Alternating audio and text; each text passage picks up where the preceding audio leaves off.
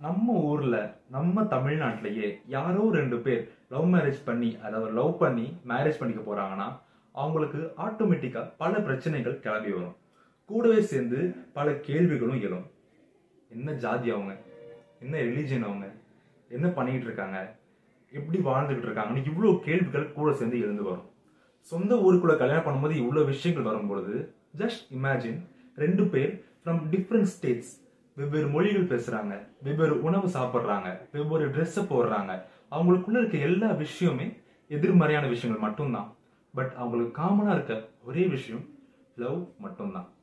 இப்படி இருக்கும் பொழுது அவங்களோட பேரண்ட்ஸ் கன்வின்ஸ் பண்ணி எப்படி அவங்க கல்யாணத்துக்கு ஒத்துக்க வச்சு கல்யாணம் பண்ணி முடிக்கிறாங்கன்றத பத்தி தான் இன்னைக்கு பார்க்க போற புக் ஷேட்டன் பகத் இந்தியாவோட டாப் செல்லிங் ஆத்தர் எழுதிய தி டூ ஸ்டேட்ஸ் இந்த புக்கோட சம்மரி அண்ட் ரிவ்யூ இன்னைக்கு வீடியோவில் பார்ப்போம். இப்போ நம்ம கதையோட ரெண்டு மெயின் கேரக்டர்ஸை பார்ப்போம்.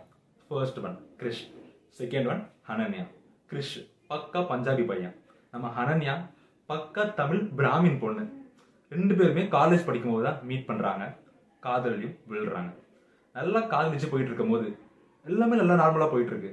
ஒரு பாயிண்ட் வர வரைக்கும் கல்யாணம் பண்ணணும். வீட்டில் கல்யாணத்தை பற்றி பேசணும். பேச ஆரம்பிக்கிறாங்க. ஒரு பக்கம் கிரிஷ் அவங்க வீட்டில் கன்வின்ஸ் பண்ணிக்கிட்டு இருக்கான் அவங்க அப்பா அம்மாவை.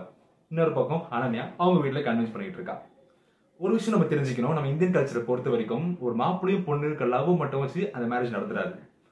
ரெண்டு பேருமே அவங்க ஃபேமிலிஸ்க்கு ஒத்து போகணும். அப்பதான் அது அரேஞ்ச் மேரேஜா கொண்டு போய் முடியும். இவங்களோட எக்ஸ்பெக்டேஷனும் அதுதான். இதை வந்து ஒரு லவ் கம் அரேஞ்ச் மேரேஜா முடிக்கணும்னு எதிர்பார்த்தாங்க. ஸோ ரெண்டு பேரும் மாத்தி மாத்தி கன்வின்ஸ் பண்ணிக்கிட்டு இருக்காங்க. அண்ட் ஒரு பக்கம் அனன்யாவோட அம்மா தான் ரிலேட்டிவ்ஸ் என்ன நினைச்சிருவாங்களோன்னு சொல்லி கல்யாணத்தை தவிர்த்து போறாங்க. இன்னொரு பக்கம் கிறிஸ்டோட அம்மா தன்னோட ரிலேட்டிவ்ஸ் நம்ம என்ன நினைச்சிருவாங்க சொல்லி கல்யாணத்தை நிறுத்த பார்க்குறாங்க. இந்தற்கிடையில் அனன்யாக்கும் கிருஷ்ணுக்கும் பல சண்டைகள். அவங்கவுங்க ஃபேமிலிஸை பற்றி இவ்வளோ விஷயம் நடந்துட்டு இருக்கும் போது அட் லாஸ்ட் கல்யாணம் நடந்துச்சா நடக்கலையா? அப்படி நடந்துச்சுன்னா என்னென்ன விஷயங்கள்லாம் பண்ணி என்னென்ன கூத்துக்கெல்லாம் அடித்து அவங்க அப்பா அம்மாவை சம்மதிக்க வச்சாங்கன்றதான் இந்த புக்கோட மீதி கதை.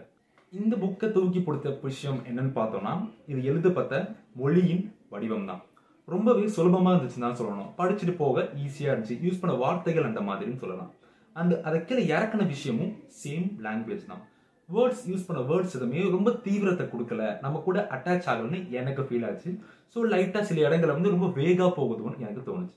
அண்ட் இந்த புக் கிட்ட எனக்கு சில ப்ராப்ளம்ஸும் இருக்கு. சில இடங்களில் வந்து ஹீரோவோட அம்மா ஹீரோயின் அனன்யா வந்து திட்டுற மாதிரி இருக்கும். அவங்க அன்- அம்மா பையன் பேசிட்டு இருக்கும்போது. அவங்க அந்த பொண்ணு மட்டும் திட்டாம ஆல் தமிழ் கேர்ள்ஸ் ஜென்ரலைஸ் பண்ணுவாங்க. தமிழ் பொண்ணுங்களே இப்படி தான் நார்த் இந்தியன் மென் மேலே வந்து ஒரு ஒரு கண்ணு வச்சிருக்காங்க. பிகாஸ் அவங்க வெள்ளையா இருக்காங்க அவங்கள கவர்ந்து போக பாக்குறாங்க அப்படின்ற மாதிரி ஒரு விஷயம் சொல்லுவாங்க. இதை கரெக்டா அந்த பொண்ணு சூஸ் பண்ணி சொல்லியிருந்தா கூட பிரச்சனை இருந்திருக்காது. பட் எல்லா தமிழ் கேர்ள்ஸ்னு ஜென்ரலைஸ் பண்ணும்போது பிரச்சனையா தெரிஞ்சது எனக்கு.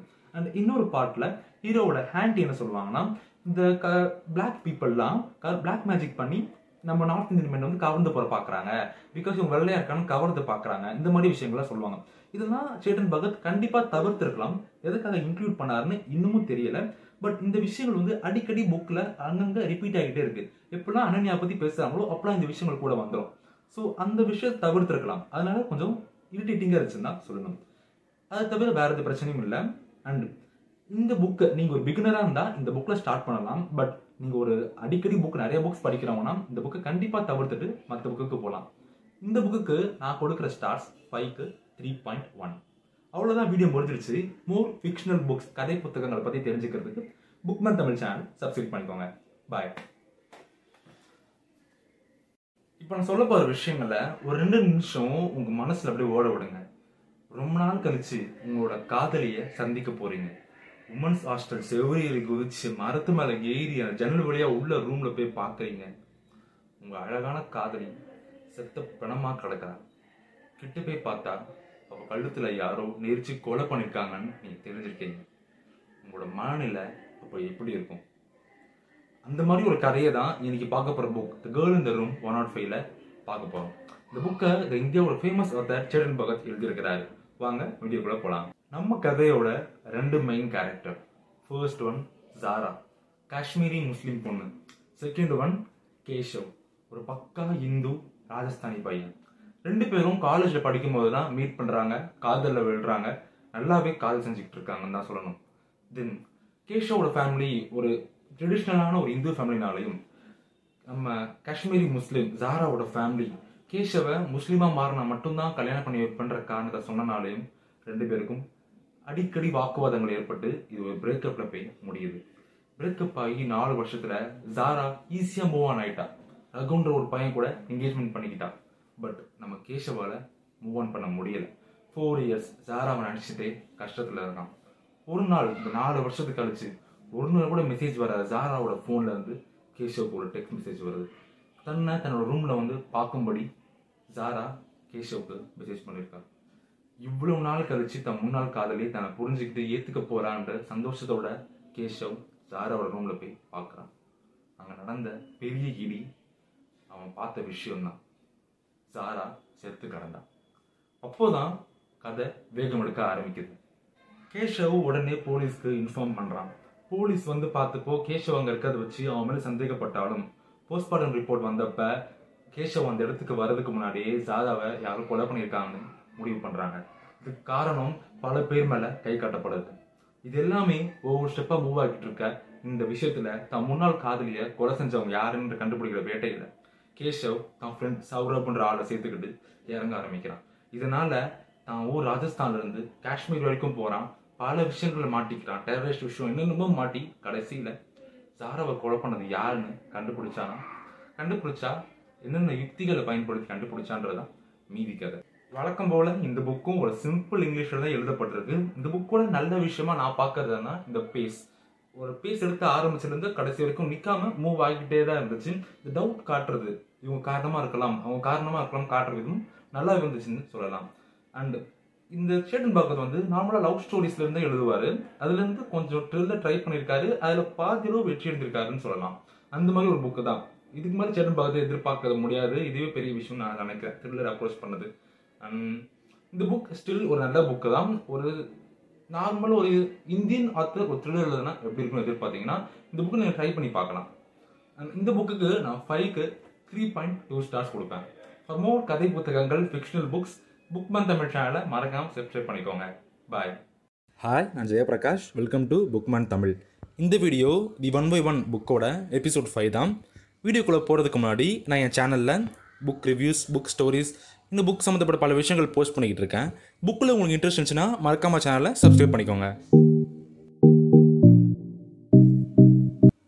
கிளார் ட்ரக்கை விட்டு தள்ளி வா.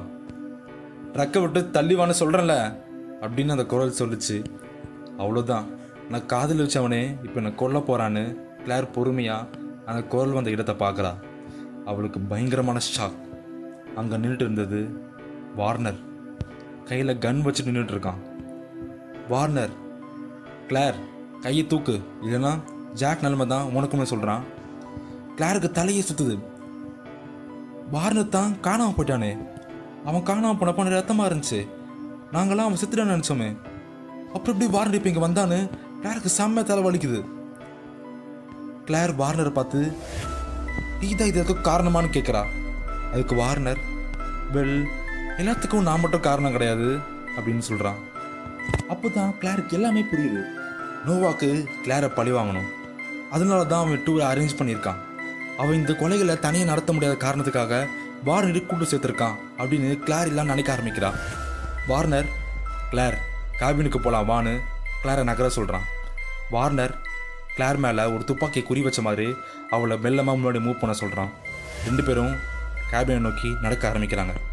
இன்னும் கேபினோட ஃப்ரெண்டர் ஓப்பனில் தான் இருக்குது கிளார் தான் முன்னாடி போகிறான் அவள் கேபின் என்ட்ரன்ஸ் அடைஞ்ச உடனே அவள் எதிர்பார்த்தது நோவா கிளாருக்கு முன்னாடி துப்பாக்கி வச்சுட்டு கொள்றதுக்காக ரெடியாக இருப்பான்னு நினச்சா. பட் அங்கே நோவா ஏற்கனவே சோஃபாவில் உட்காந்துட்டு இருக்கான் கையை மேலே தூக்கிட்டு உட்காந்துட்டு இருக்கான் அவன் தலையில் இன்னொருத்தர் யாரும் துப்பாக்கி வச்சிருக்கா. கிளார் கவனிக்கிறா. அது யாருன்னு கிளார் பார்க்குறா பார்த்த உடனே அவள் மொத்தமாக உடஞ்சி போயிட்டா. அங்கே நின்னது கிளாரோட பெஸ்ட் ஃப்ரெண்ட் அண்ட் இதே காட்டில் பாய்சன் பிட்ஸை சாப்பிட்டு செத்து போன லின்சே. லின்சேவை பார்த்த கிளாருக்கு ரொம்ப ஆச்சரியமாக இருக்குது என்னோட பெஸ்ட் ஃப்ரெண்ட் லின்சேவோட கண்ணு என்னையே பார்த்துட்டு இருக்கு அவள் கையில் இருக்க ஒரு பிஸ்டல் என் ஹஸ்பண்ட் நோவா ஏன் பண்ணிகிட்டு இருக்கு என்னால் இதை கொஞ்சம் கூட நம்பவே முடியல. அப்படின்னு கிளார் அவள் மனசுக்குள்ள சொல்லிக்கிட்டே இருக்கா. அப்போது லின்ஸு ஹலோ கிளார்னு ஒரு ஈவில் சிரிப்போட சிரிச்சுக்கிட்டே சொல்கிறா கிளார் மடியில் நிறையா கொஷின்ஸ் ஓடிக்கிட்டே இருக்கு. எதை ஃபர்ஸ்ட் லின்சே கேட்குறதுக்கு அவள் தெரியல. உடனே லின்ஸே இதை செத்துட்டியே அப்படின்னு கிளார் லின்ஸே பார்த்து கேட்குறா உடனே லின்ஸு வெல் அது நானும் வார்னரும் சேர்ந்து கலப்பி விட்ட கதைன்னு சிரிச்சுக்கிட்டே சொல்கிறா பட் நீ தான் அந்த பாய்சன் பெரிஸ் சாப்பிட்டேன்னு கிளார் கேட்குறா. அது நார்மல் பெரிஸ் தான் கிளார் எனக்கு தெரிஞ்சு தான் நான் சாப்பிட்டேன்னு லின்சே சொல்கிறா பட் வார்னர் உன் மூச்சை தொட்டு பார்த்துட்டு நீ செத்துட்டேன்னு சொன்னானே. அப்போ எல்லாம் போய் தானே கிளார் கேட்குறா. ஆமாம் கிளார் அது பர்ஃபார்மன்ஸ் செம்மையாக இருந்ததுல. நானும் வார்னரும் செத்தமாக நடிக்கிறதுக்கு ரொம்ப ப்ராக்டிஸ் பண்ணோம். எல்லாமே கரெக்டாக நாங்கள் நினச்ச மாதிரி நடந்துருச்சுன்னு லின்சே சொல்கிறா அப்போது ஜாக்கியும் நீங்கள் தான் கொண்டீங்களான்னு கேட்குறா. அதுக்கு நல்லா கடத்தி போனது நான் இல்லை கிளார் அது வார்னர் தானே. வார்னர் கை காட்டுறா லின்சே. கிளார். ஏன் லின்சே? ஏன்? ஏன் நீ இதெல்லாம் பண்ணணும்னு கத்துறா? உடனே லின்ஸு அதுதான் இந்த கதையிலே பெஸ்ட் பாட்டு. அதை நோவாவே உனக்கு சொல்லுவான் அப்படின்னு லின்ஸே சொல்கிறா நோவாவான்னு கிளார் ஆச்சரியத்தோடு பார்க்குறா. அப்போ நோவா சாரி கிளார். நானும் ஒரு பொண்ணும் கிஸ் பண்ணுன்னு சொன்னேன்ல. அது வேற யாரும் இல்லை. அது லின்ஸே தான் நோவா சொல்கிறான் உடனே கிளாருக்கு இப்போதான் எல்லாம் புரியுது. கிளார் எப்படி ஜாக் கூட செக்ஸ் வச்சு நோவாவை ஏமாற்றிட்டு இருந்தாலோ அதே மாதிரி நோவா கிளாரை பழி வாங்குறதுக்காக லின்சே கிட்ட செக்ஸ் வைக்க ட்ரை பண்ணியிருக்கான். பட் ஒரு இதுக்கு மேலே அவர் குற்ற உணர்ச்சியால் ஒரு கிஸ்ஸோட ஸ்டாப் பண்ணிட்டான்னு கிளார் புரிஞ்சுக்கிறா. அப்போது லின்சே கிளார் நோவா உன்னை பழி வாங்குறதுக்காக என்ன யூஸ் பண்ணிக்கிட்டான்னு கத்துறா. அப்போ நோவா லின்சே கிட்ட லின்சே நீ நினைக்கிற மாதிரி எதுவும் இல்லைன்னு சொல்கிறான் உடனே லின்சே வாயை மூடு நோவான்னு கத்துறா. அப்புறம் லின்ஸு கிளார்கிட்ட உனக்கு எல்லாமே கிடைச்சது ஒரு சம்மர் லைஃப் ஒரு சம்மர் ஹஸ்பண்ட் நல்ல குழந்தைங்க. அப்படி இருந்தும் நீ எதுக்கு உன் ஹஸ்பண்டை சீட் பண்ண? அப்படின்னு கேட்குறா கிளார்க்கு ரொம்ப பயமாக இருக்குது இதெல்லாம் பார்த்து. வார்னர் கிளார் தலையில் கண்ணு வச்சுருக்கான். லின்ஸு நோவா தலையில் கண்ணு வச்சுருக்கா. நோவாவும் கிளாரும் பார்வையிலே பேசிக்கிறாங்க. இப்போதான் கிளார் எல்லாத்தையும் உணர்றா. அவள் ஜாக் கூட செக்ஸ் பண்ணது எவ்வளோ பெரிய தப்புன்னு புரிஞ்சுக்கிறா. அதுதான் இவ்வளோ விளைவுகளுக்கான காரணமும் அவள் தெரிஞ்சுக்கிறா. அப்போ நோவா தின்சே நீ இவ்வளோ பேர் தப்பு பண்ணுற உனக்கு ஒன்றும் தெரிய மாட்டேங்குது. நீ எங்களை கொண்டதுக்கப்புறம் ஜெயிலில் தான் இருப்பேன்னு சொல்கிறான் பட் லின்சே அதுக்கு நாங்கள் எல்லாத்துக்கும் தயாராக தான் இருக்கோம் நோவா. போலீஸ் எங்களை பிடிச்சாலும் அவங்களை எப்படி சமாளிக்கணும் எனக்கு தெரியும்னு சொல்லி ஒரு கதையை சொல்கிறா அது என்னென்னா நோவா கிளார் சீட் பண்ணிட்டு கண்டுபிடிச்சதாகவும் அது சம்மந்தப்பட்ட எல்லாரையும் கொள்றதுக்காக டூர் அரேஞ்ச் பண்ணதாகவும் இப்போ கொலை பண்ண டைமில் லின்சேவும் வார்டன் மட்டும் அப்போ கேபின் இல்லாதனால எல்லாரையும் கொண்டுட்டு அவனும் அவனை கொண்டுக்கிட்டான்ற மாதிரியும் ஒரு கதை ரெடி பண்ணி வச்சிருக்கா லின்சி. போலீஸ் கிட்ட சொல்கிறதுக்கு இன்கேஸ் அவங்க மாட்டிக்கிட்டாங்கன்னா. இதை சொன்ன உடனே லின்சி நோவாவோட தலையில் இருக்க கண்ணை ரெடியாக வச்சு சுட ஆரம்பிக்கிறா. இப்போ கிளார் கண்ணை முடிக்கிறா இல்லை இது நடக்கக்கூடாது இது நடக்கக்கூடாதுன்னு சொல்லிக்கிட்டே இருக்கா. அப்போது கன் சுட்ட சவுண்ட் கிளாருக்கு கேட்குது நோவாவை லின்ஸே சுட்டு கொண்டுட்டான்னு நினச்சிக்கிட்டு கிளார் கண்ணை திறந்து பார்க்குறா. பட் நோவாக்கு ஒன்றும் ஆகலை. அப்போது லின்சே சுட்டது யாருன்னு பார்த்தா கிளார் தலையில் கன் வச்சிருந்த வார்னரை உடனே லின்சே என்ன சொல்கிறான்னா ஏற்கனவே வார்ன் மேலே பல கேஸ் போலீஸில் மாட்டியிருக்கான். ஸோ அவன் ஃபிங்கர் பிரிண்ட்ஸ் ஈஸியாக போலீஸ்கிட்ட இருக்கும்.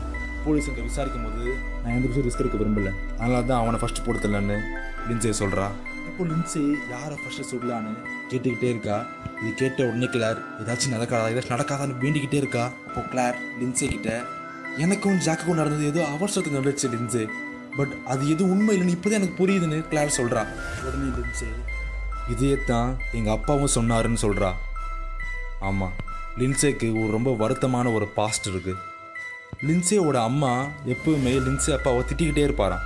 பிகாஸ் அவள் அப்பா எப்பயுமே வீட்டில் இருக்க மாட்டாராம். பிஸ்னஸ் ட்ரிப்னு சொல்லி அடிக்கடி ஊர் சுற்றிக்கிட்டே இருப்பாராம். ஸோ லின்சே மேக்ஸிமம் அவங்க அம்மா கிட்ட தான் வளர்ந்துருக்கா. ஒரு நாள் அவங்க அம்மா அவங்க அப்பா இன்னொரு பொண்ணு கூட செக்ஸ் வச்சு சீட் பண்ணிக்கிட்டு இருக்காருன்னு சண்டை போட்டுட்டு இருப்பாங்க. அப்போ சண்டை போட்டு முடிச்சுட்டு அவங்க அப்பா வீட்டை விட்டு வெளியே போனோடனே கோவம் தாங்க முடியாமல் அவங்க அம்மா தூக்க மாதிரி சாப்பிட்டு இறந்துடுறாங்க. இந்த விஷயம் லின்சேவை ரொம்பவே பாதிச்சிச்சு பட் அதே டைமில் அவளால் நம்ப முடியல. அவங்க அப்பா இந்த மாதிரி பண்ணுவாருன்னு அவளை ஏற்றுக்கவும் முடியல. பட் கொஞ்ச நாளில் அவங்க அம்மா சொன்னது உண்மைதான்னு லின்ஸுக்கு தெரிய வருது. பிகாஸ் அவங்க அம்மா செத்த கொஞ்ச நாளில் அவங்க அப்பா அந்த பொம்பளை வீட்டில் கூட்டு வந்து வச்சுருக்காரு. இதை பார்த்த அந்த காலேஜ் வயசு இருக்க லின்ஸுக்கு ரொம்பவே கோவமாகுது. எப்படி அவங்க அப்பாவை சீட் பண்ண முடிஞ்சது? அவங்க அம்மாவை. இப்போ அவங்க அம்மா உயிரோட இல்லை.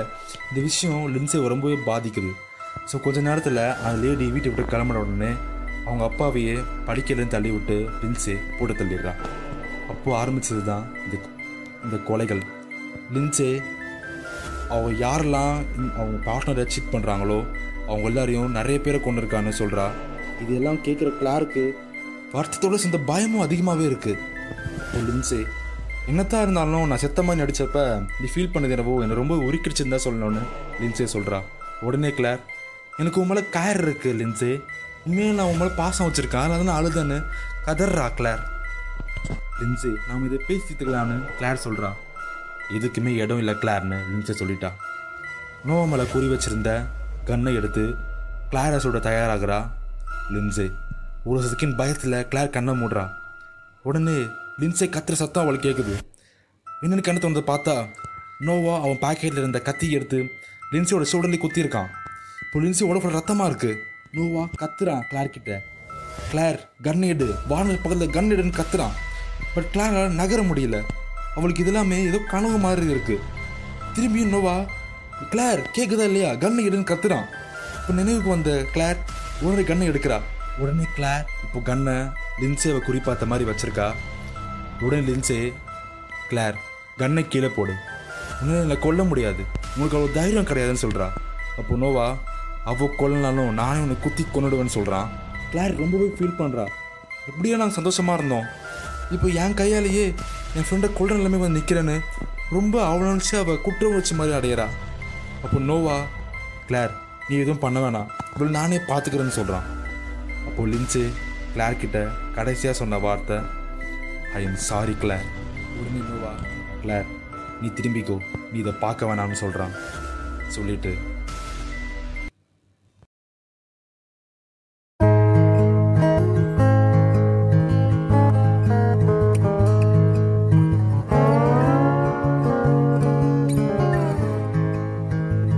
ஹாய் நான் Jayaprakash. Welcome to Bookman Tamil இந்த video the one by one book சீரிஸோட third episode தான். வீடியோக்குள்ளே போகிறதுக்கு முன்னாடி நான் இந்த சேனலில் புக் ரிவ்யூஸ் புக் ஸ்டோரிஸ் இன்னும் பல விஷயங்கள் புக் சம்மந்தப்பட்ட விஷயங்கள் போஸ்ட் பண்ணிகிட்டு இருக்கேன். உங்களுக்கு புக் மேலே இன்ட்ரெஸ்ட் இருந்துச்சுன்னா மறக்காம சேனலை சப்ஸ்கிரைப் பண்ணிக்கோங்க. வாங்க வீடியோக்குள்ளே போகலாம். நேற்று நைட்டு தான் அஞ்சு பேர் ஒன்றா இருந்தாங்க. பட் இன்னைக்கு நைட் நாலு பேர் தான் இருக்காங்க. ஃபர்ஸ்ட் டே லின்சை சேர்த்து போனான். செகண்ட் டே மிச்சல் காணாமல் போனான். இன்னும் என்ன நடக்க போகுதுன்னு பயத்திலே இருக்கா கிளேர்? இன்னைக்கு நைட்டும் எல்லாரும் காட்டில் தான் தூங்குறாங்க. கிளேர் அவளோட பசங்களை பற்றிலாம் நினைக்கிறா. அவள் காலேஜ் லைஃப்பில் நடந்த லவ் ஸ்டோரி பற்றி நினைக்கிறா.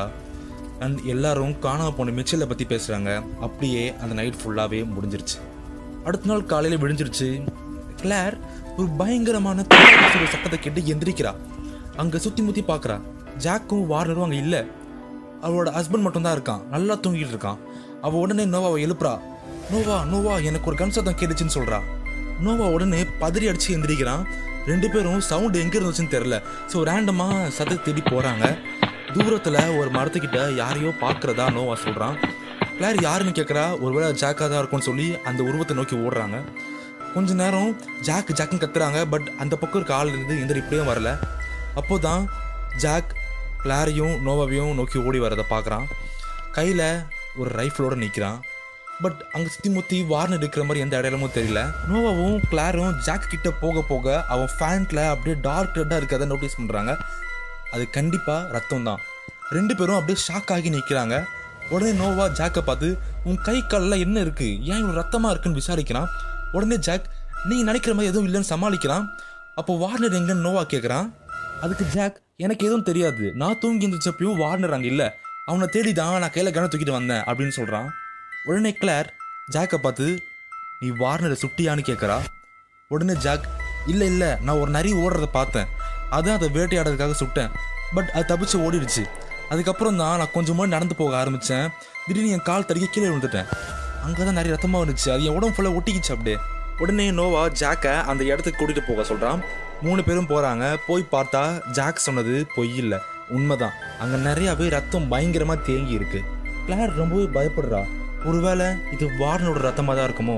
ஒருவேளை ஜாக் த வார்னை சுட்டுட்டானோ? அப்படியே அவன் சுட்டு போட்டிருந்தா கூட வார்னரோட பாடி எப்படி மறைச்சிருப்பான்? இந்த மாதிரி கேள்விகள்லாம் அவன் மனசு பயங்கரமாக ஓடிக்கிட்டே இருக்கு. உடனே நோவா வாங்க எல்லாரும் போய் வார்னரை தேட ஆரம்பிக்கலாம்.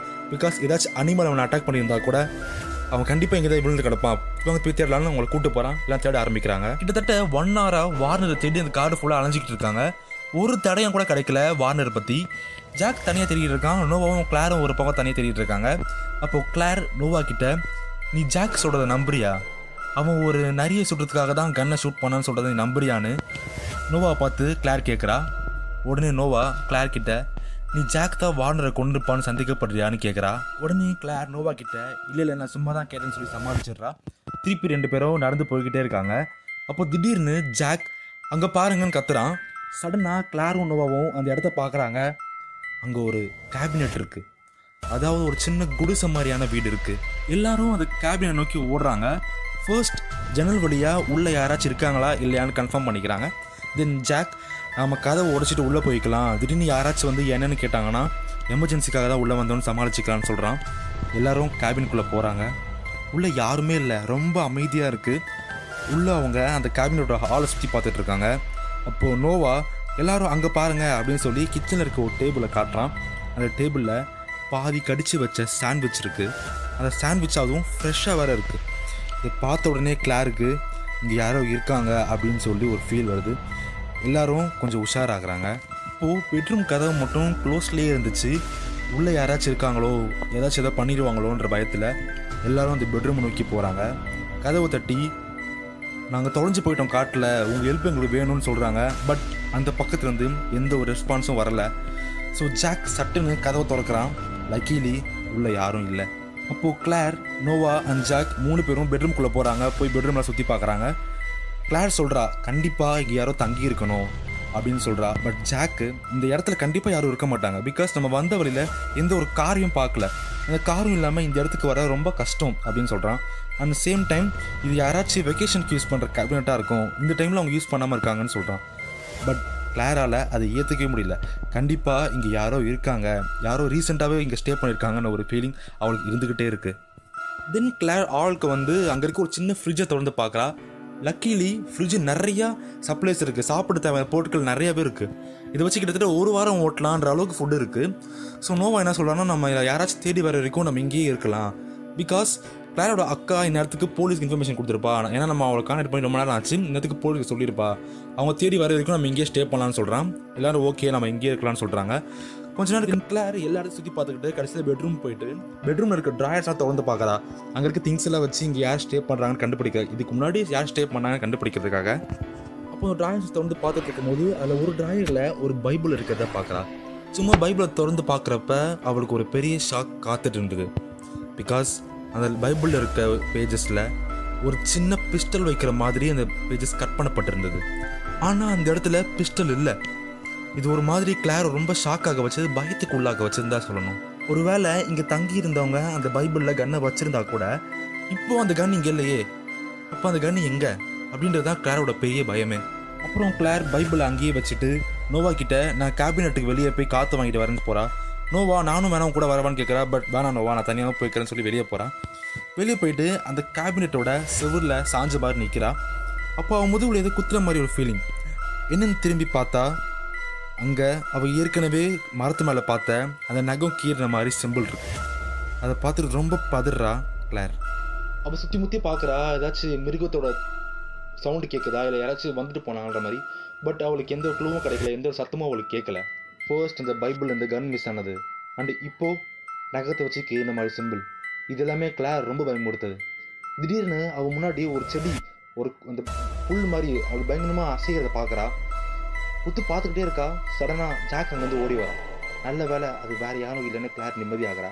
ஜாக் கிட்ட வர வர அவன் உடம்பு முழுக்க திரும்பவும் ரத்தம் அதிகமாக இருக்கிறத கிளார் பார்க்குறா. ஜாக் கிளாரை பார்த்து கிளார் என் கூட வா. நீ இதை பார்த்தே ஆகணும்னு அவளை கூப்பிடுறான். பட் ஸ்டார்டிங்கில் கிளார் ரொம்ப பயப்படுறா தயங்குறா அவன் கூட போகிறதுக்கு ஏற்கனவே பல பேர் காணாமல் போயிருக்காங்க. இப்போ இவன் கூட தனியாக போய் ஒருவேளை இவன் ஏதாவது பண்ணிட்டானோன்ற பயத்தில் இருக்கா? பட் ஒரு கட்டத்துக்கு மேலே அவ ஜாக்கை ஃபாலோ பண்ணி காட்டுக்குள்ளே போக ஆரம்பிக்கிறா. கொஞ்சம் தூரம் போன உடனே அங்கே ஒரு ட்ரக் நிற்கிறத ஜாக் கிளார்கிட்ட காமிக்கிறான். ஜாக்கும் கிளாரும் ட்ரக் கிட்ட போய்கிட்டே இருக்காங்க. ஜாக் கிளாரை நீ போய் டிரைவர் ஜன்னலில் பாரு அப்படின்னு சொல்கிறான் அதை பார்த்த உடனே கிளார் பயங்கரமாக கதறா. பிகாஸ் அந்த டிரைவர் சீட்டில் ஒருத்தன் செத்து கிடக்கான். நார்மலாக சாவலை. ரீசெண்டாக யாரோ அவனை கத்தி வச்சு அவன் செஸ்ட்லேயே குத்தி சாவடைச்சிருக்காங்க. அந்த மாதிரி அவன் செத்து போயிருக்கான். கிளேர் ஜாக்கிட்ட நாம் இது உடனே நோவா கிட்ட சொல்லணும்னு சொல்கிறா பட் ஜாக் இல்லை நம்ம இதை சொல்லக்கூடாது வேணாம்னு சொல்கிறான் கிளேர் ஏன்னு கேட்குறா அதுக்கு ஜாக் உனக்கு புரியலையா கிளேர் உனக்கு இன்னும் எதுவும் புரியலையா? நோவா தான் நம்மளை கொலை பண்ண ட்ரை பண்ணுறான் பிகாஸ் நாம் ரெண்டு பேரும் அவனுக்கு தெரியாமல் செக்ஸ் பண்ணியிருக்கோம்.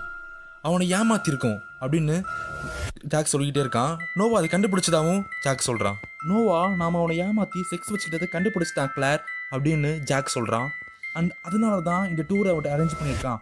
அதனால தான் இப்போ ஒவ்வொருத்தர் அவன் கொண்டுகிட்டு இருக்கான். அடுத்து நாம தான் அப்படின்னு கிளார் கிட்ட சொல்கிறான் ஜாக். பட் கிளாரால் இதை நம்பவே முடியல. கிளார் ஜாக்கிட்ட இல்லை நோவாக்கு நம்ம விஷயத்தை பற்றி எதுவுமே தெரியாது. நீ ஏதோ கற்பனை பண்ணிட்டு சொல்லிட்டு இருக்கேன்னு சொல்கிறான் பட் ஜாக் இதை ஒத்துக்கவே மாட்றான். கிளார் நோவா என்னோட பெஸ்ட் ஃப்ரெண்ட் உன்னை விட எனக்கு அவனை ரொம்ப நல்லாவே தெரியும். இதை பண்ணுறதெல்லாம் அவன்தான். அவன் நம்ம பண்ண தப்பாக கண்டுபிடிச்சிட்டான். அடுத்து நம்மளை தான் கொல்ல போகிறான் அப்படின்னு ஜாக் கிளார் ரொம்ப பயமுறுத்துறான். இவ்வளோ விஷயங்களை கேட்டு ரொம்பவே நொந்து போன கிளார் திரும்பி கேபினட்டுக்கே நடந்து போக ஆரம்பிக்கிறா.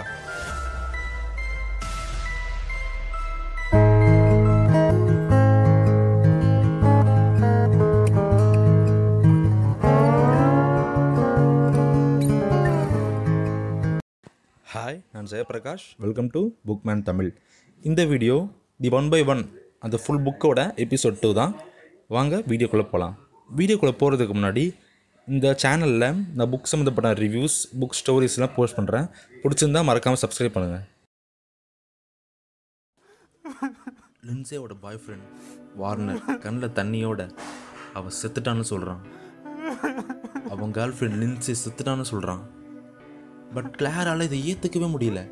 அவள் அலறா கதறா இது ஒன்றுமே இருக்கக்கூடாதுன்னு கடவுளை வேண்டா பட் அவ்வளோதான் எல்லாம் முடிஞ்சுச்சு. அவளோட லைஃப் லாங் பெஸ்ட் ஃப்ரெண்ட் இனி அவள் லைஃப்பில் இல்லை. அவள் ரொம்ப வெறியோட கோவத்தோடு இருக்கா. அப்போ தான் ஜாக் இது கண்டிப்பாக பாய்சன் பெருசாக தான் இருக்கணும். அவள் சாப்பிட்டது. அதனால தான் அவள் செத்துட்டான்னு சொல்கிறான் உடனே கிளாருக்கு அப்படியே வருத்தம் கோவம் எல்லாம் சேர்ந்து வருது. எல்லா பழியும் அவள் அவன் மேலே போட்டுக்கிறா. நான் தான் எல்லாத்துக்கும் காரணம். நான் தான் அவளை கொண்டுட்டேன் அவளை தடுக்கலை. நான் அவளை தடுத்திருக்கணும். எனக்கு அந்த பெரிஸ் மேலே டவுட் வந்தப்போ அவளை தடுத்துருக்கணும். நான் தான் இதுக்கு காரணம் அப்படின்னு அவங்களே எல்லா பழியும் தூக்கி போட்டுக்கிறா அவளே. தென் இப்போ எல்லாரும் பயம் கலந்த ஒரு வருத்தத்தில் இருக்காங்க. யாருக்குமே என்ன பண்ணுறதுனே புரியலை. என்ன பண்ணுறதுன்னு தெரியலைன்னு தான் சொல்லணும். எல்லாரும் இந்த இருட்டில் இங்கே இருக்கிறது சேஃப் இல்லை. நம்ம சீக்கிரம் ஒரு ரெசார்ட் கண்டுபிடிக்கணும்னு சொல்கிறாங்க இதை கேட்டு கிளாருக்கு அப்படியே கோபம் வருது. காண்டாகுது. ஏன்டா இப்போதான் என் ஃப்ரெண்டு செத்து இருக்கா கொஞ்ச நேரம் கூட ஆகலை. அதுக்குள்ளே நீங்கள் அடுத்து என்ன பிளான் பிளான் போடுறீங்களான்னு செம்ம டென்ஷன் ஆகுறா. அப்போது கிளார் லின்சேவோட பாய் ஃப்ரெண்ட் வார்னர் கிட்டே கேட்குறா நாம் வேணால் லின்சே கூடவே இருக்கலாம். இவங்களாம் ரெசார்ட் தேடி கொண்டு பிடிச்சிட்டு யாரையாவது கூட்டிட்டு வரட்டும்னு சொல்கிறா பட் ஆச்சரியமா லின்சேவோட பாய் ஃப்ரெண்ட் கூட அது சரிப்பட்டு வராது. நாமளும் இவங்க கூட கிளம்பணும் அப்படின்னு ரெசார்ட் போய் கண்டுபிடிக்கணும்னு சொல்கிறான் கிளாருக்கு வேறு வழி தெரியலை. கடைசியாக லின்சேவை கட்டி பிடிச்சிட்டு எல்லாருக்கூடயும் கிளம்ப ஆரம்பிக்கிறா. பாடி அங்கேயே விட்டுட்டு அஞ்சு பேரும் நடக்க ஆரம்பிக்கிறாங்க. கிட்டத்தட்ட ஒன் ஹவர் நடந்துடுறாங்க. இன்னும் அந்த ரெசார்ட்டை கண்டுபிடிக்கல. அப்போ திரும்பவும் ஒரு பெண்ணோட குரல் பயங்கரமாக கத்திர சத்தம் கேட்குது இந்த வாட்டி என்னன்னு பார்த்தா அது மிச்சல் ஜாக்கோட ஒய்ஃப் அவன் நடக்கும்போது கீழே விழுந்து கணுக்காலை உடச்சிக்கிறா. அதாவது அவள் கால் ஆங்கிளை உடச்சிக்கிறா. நல்ல வேலை வேறு எதுவும் ஆகாதுன்னு சொல்லி கிளார் கொஞ்சம் நிம்மதியாக இருக்கா. இப் எல்லாரும் மிச்சலோட காலை சரி பண்ண பார்க்குறாங்க பட் ஒன்றும் பண்ண முடியல. மிச்சல் இப்போதைக்கு இந்த காலை வச்சு நடக்க முடியாது. ஸோ நம்ம நைட் இங்கே தங்கிடலாம். காலையில் திருப்பி புறப்படலாம் அப்படின்ற மாதிரி பிளான் பண்ணுறாங்க ஸோ நைட் அங்கேயே தூங்கிட்டு இருக்கும்பொழுது கிளார் காதில் ஓனாய் ஓடிடுற சத்தம்லாம் நிறையா கேட்குது பட் யாருமே அவள் சொல்கிறத ஒரு பெரிய விஷயமே எடுத்துக்க மாட்றாங்க. நெக்ஸ்ட் டே காலையில் விழுந்துருச்சு எல்லாரும் ஒவ்வொருத்தராக எழுந்திரிக்க ஆரம்பிப்பாங்க. அப்போ ஜாக் மிச்சேல் மிச்சேல்னு கத்திக்கிட்டே இருப்பான். எல்லாரும் என்னென்னு கேட்பாங்க. மிச்சேலை காணோம். மிச்சேல் எங்கே போனான்னு தெரியலன்னு ஜாக் சொல்லுவான். எல்லோரும் ஷாக் ஆகிடுவாங்க அண்டு அவள் எங்கேயும் தூரமாக போயிருக்க முடியாது. அவள் கால் வேறு சரியில்லை. ஸோ இங்கே தான் பக்கத்தில் எங்கேயாவது போயிருப்பான்னு சொல்லிட்டு தேட ஆரம்பிக்கிறாங்க. திடீர்னு வார்னர் கத்துறான். இங்கே ஒரு காலத்தடம் இருக்குது இங்கே ஒரு காலத்தடம் இருக்குது அப்படின்னு கத்துறான். எல்லாம் அதை ஃபாலோ பண்ணுறாங்க பட் அதுவும் பாதி இடத்துலையே ஸ்டாப் ஆகிடுது ஜாக் உடனே எதையும் ரொம்ப யோசிக்க ஆரம்பிக்கிறான். சடனாக அவன் தூக்கிட்டு இருந்த இடத்த நோக்கி ஓடுறான். அங்கே அவன் பேக்கில் இருந்து ஒரு ரைஃபிள் எடுக்கிறான். எல்லாரும் அவனை எதுக்கு நீ ரைஃபிள் எடுத்துகிட்டு வந்த? அப்படின்னு கேட்குறாங்க அதுக்கு நாம் தங்க போகிற இடத்துல ஹண்டிங் அலவுடுன்னு கேள்விப்பட்டேன். அதான் எடுத்துகிட்டு வந்தேன். பட் இங்கே நடக்கிற விஷயத்தெல்லாம் பார்த்தா இது வேற எதுக்கும் பயன்பட போகுதுன்னு நினைக்கிறேன் அப்படின்னு சொல்கிறான் சடனாக கிளார் ஒரு மரத்து மேலே மிச்சலோட ஷர்ட் தொங்குறத பார்க்குறா எல்லாருமே கூப்பிடுறா. எல்லாரும் அதை பதட்டமாக பார்க்குறாங்க அதே மரத்துக்கு பின்னாடி ஏதோ சிவப்பாக இருக்கிறத கிளார் கண்ணுக்கு படுது. அவள் அது என்னதுன்னு அதை கிட்ட போய் பார்க்க கொஞ்சம் கொஞ்சம் நடக்க ஆரம்பிக்கிறா.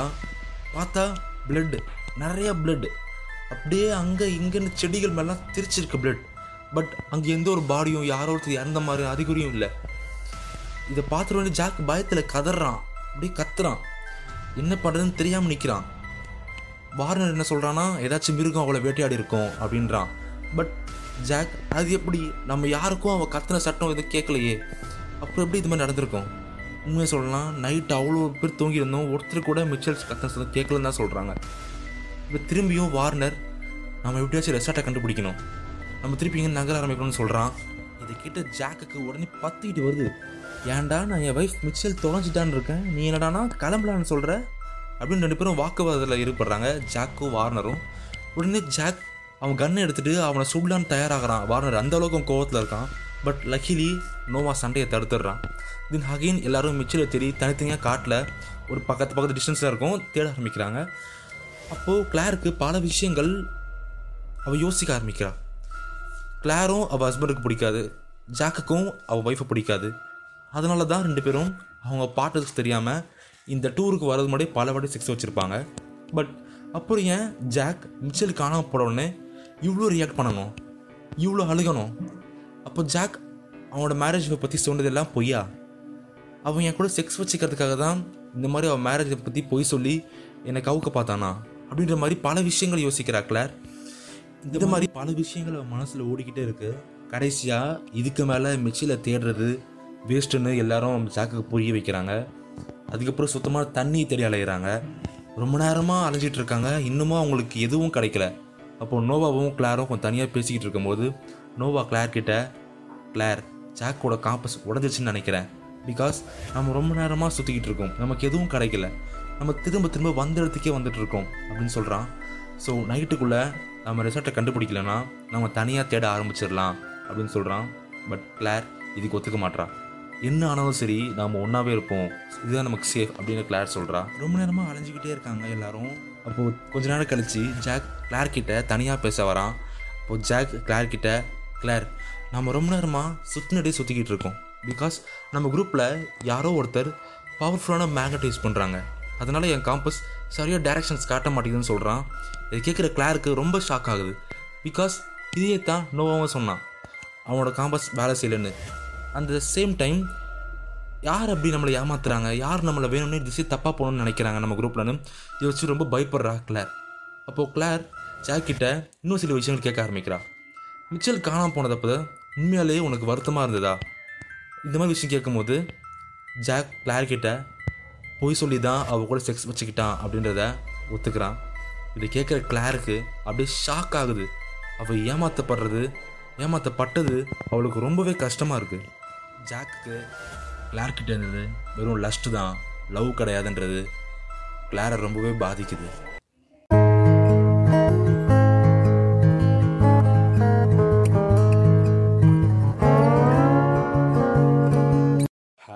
நான் Jayaprakash welcome to Bookman Tamil இந்த வீடியோவில் நான் the one by one by Freida McFadden அவங்க புக்கை ஒரு story summary full story explain பண்ண போகிறேன் எபிசோட் வைஸ் வீடியோக்குள்ளே போகிறதுக்கு முன்னாடி நான் இந்த சேனலில் புக் ரிவ்யூஸ் புக் ஸ்டோரிஸ் இன்னும் பல விஷயங்கள் போஸ்ட் பண்ணிகிட்டு இருக்கேன் புக் சம்மந்தப்பட்டமா பிடிச்சிருந்தா மறக்காமல் சப்ஸ்கிரைப் பண்ணுங்கள் வாங்க வீடியோக்குள்ளே போகலாம்.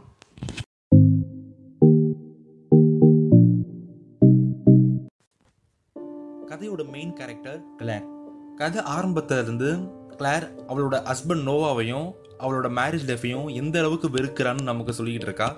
இன்ஃபேக்ட் கிளாரும் நோவாவும் இப்போ ஒன்றா மேரேஜ் லைஃப்பில் இருக்கிறதுக்கு காரணமே அவளோட பசங்க ஹெய்டன் அண்ட் எம்மா தானும் அவள் சொல்கிறா அவங்க லவ் பண்ண டைம்ஸில் எவ்வளோ ஹாப்பி கப்பலாக இருந்தாங்க அதே இப்போ எப்படி இவ்வளோ சண்டை போட்டுக்கிட்டே இருக்காங்கன்னு நினச்சி அவள் ரொம்ப எரிச்சல் அடைகிறா இன்றைக்கி கூட ரொம்ப நாள் கழித்து ரெண்டு பேரும் அவங்க ஃப்ரெண்ட்ஸ் கூட சேர்ந்து ஜாலியாக வெக்கேஷன் என்ஜாய் பண்ணலான்னு கிளம்பிக்கிட்டு இருக்காங்க.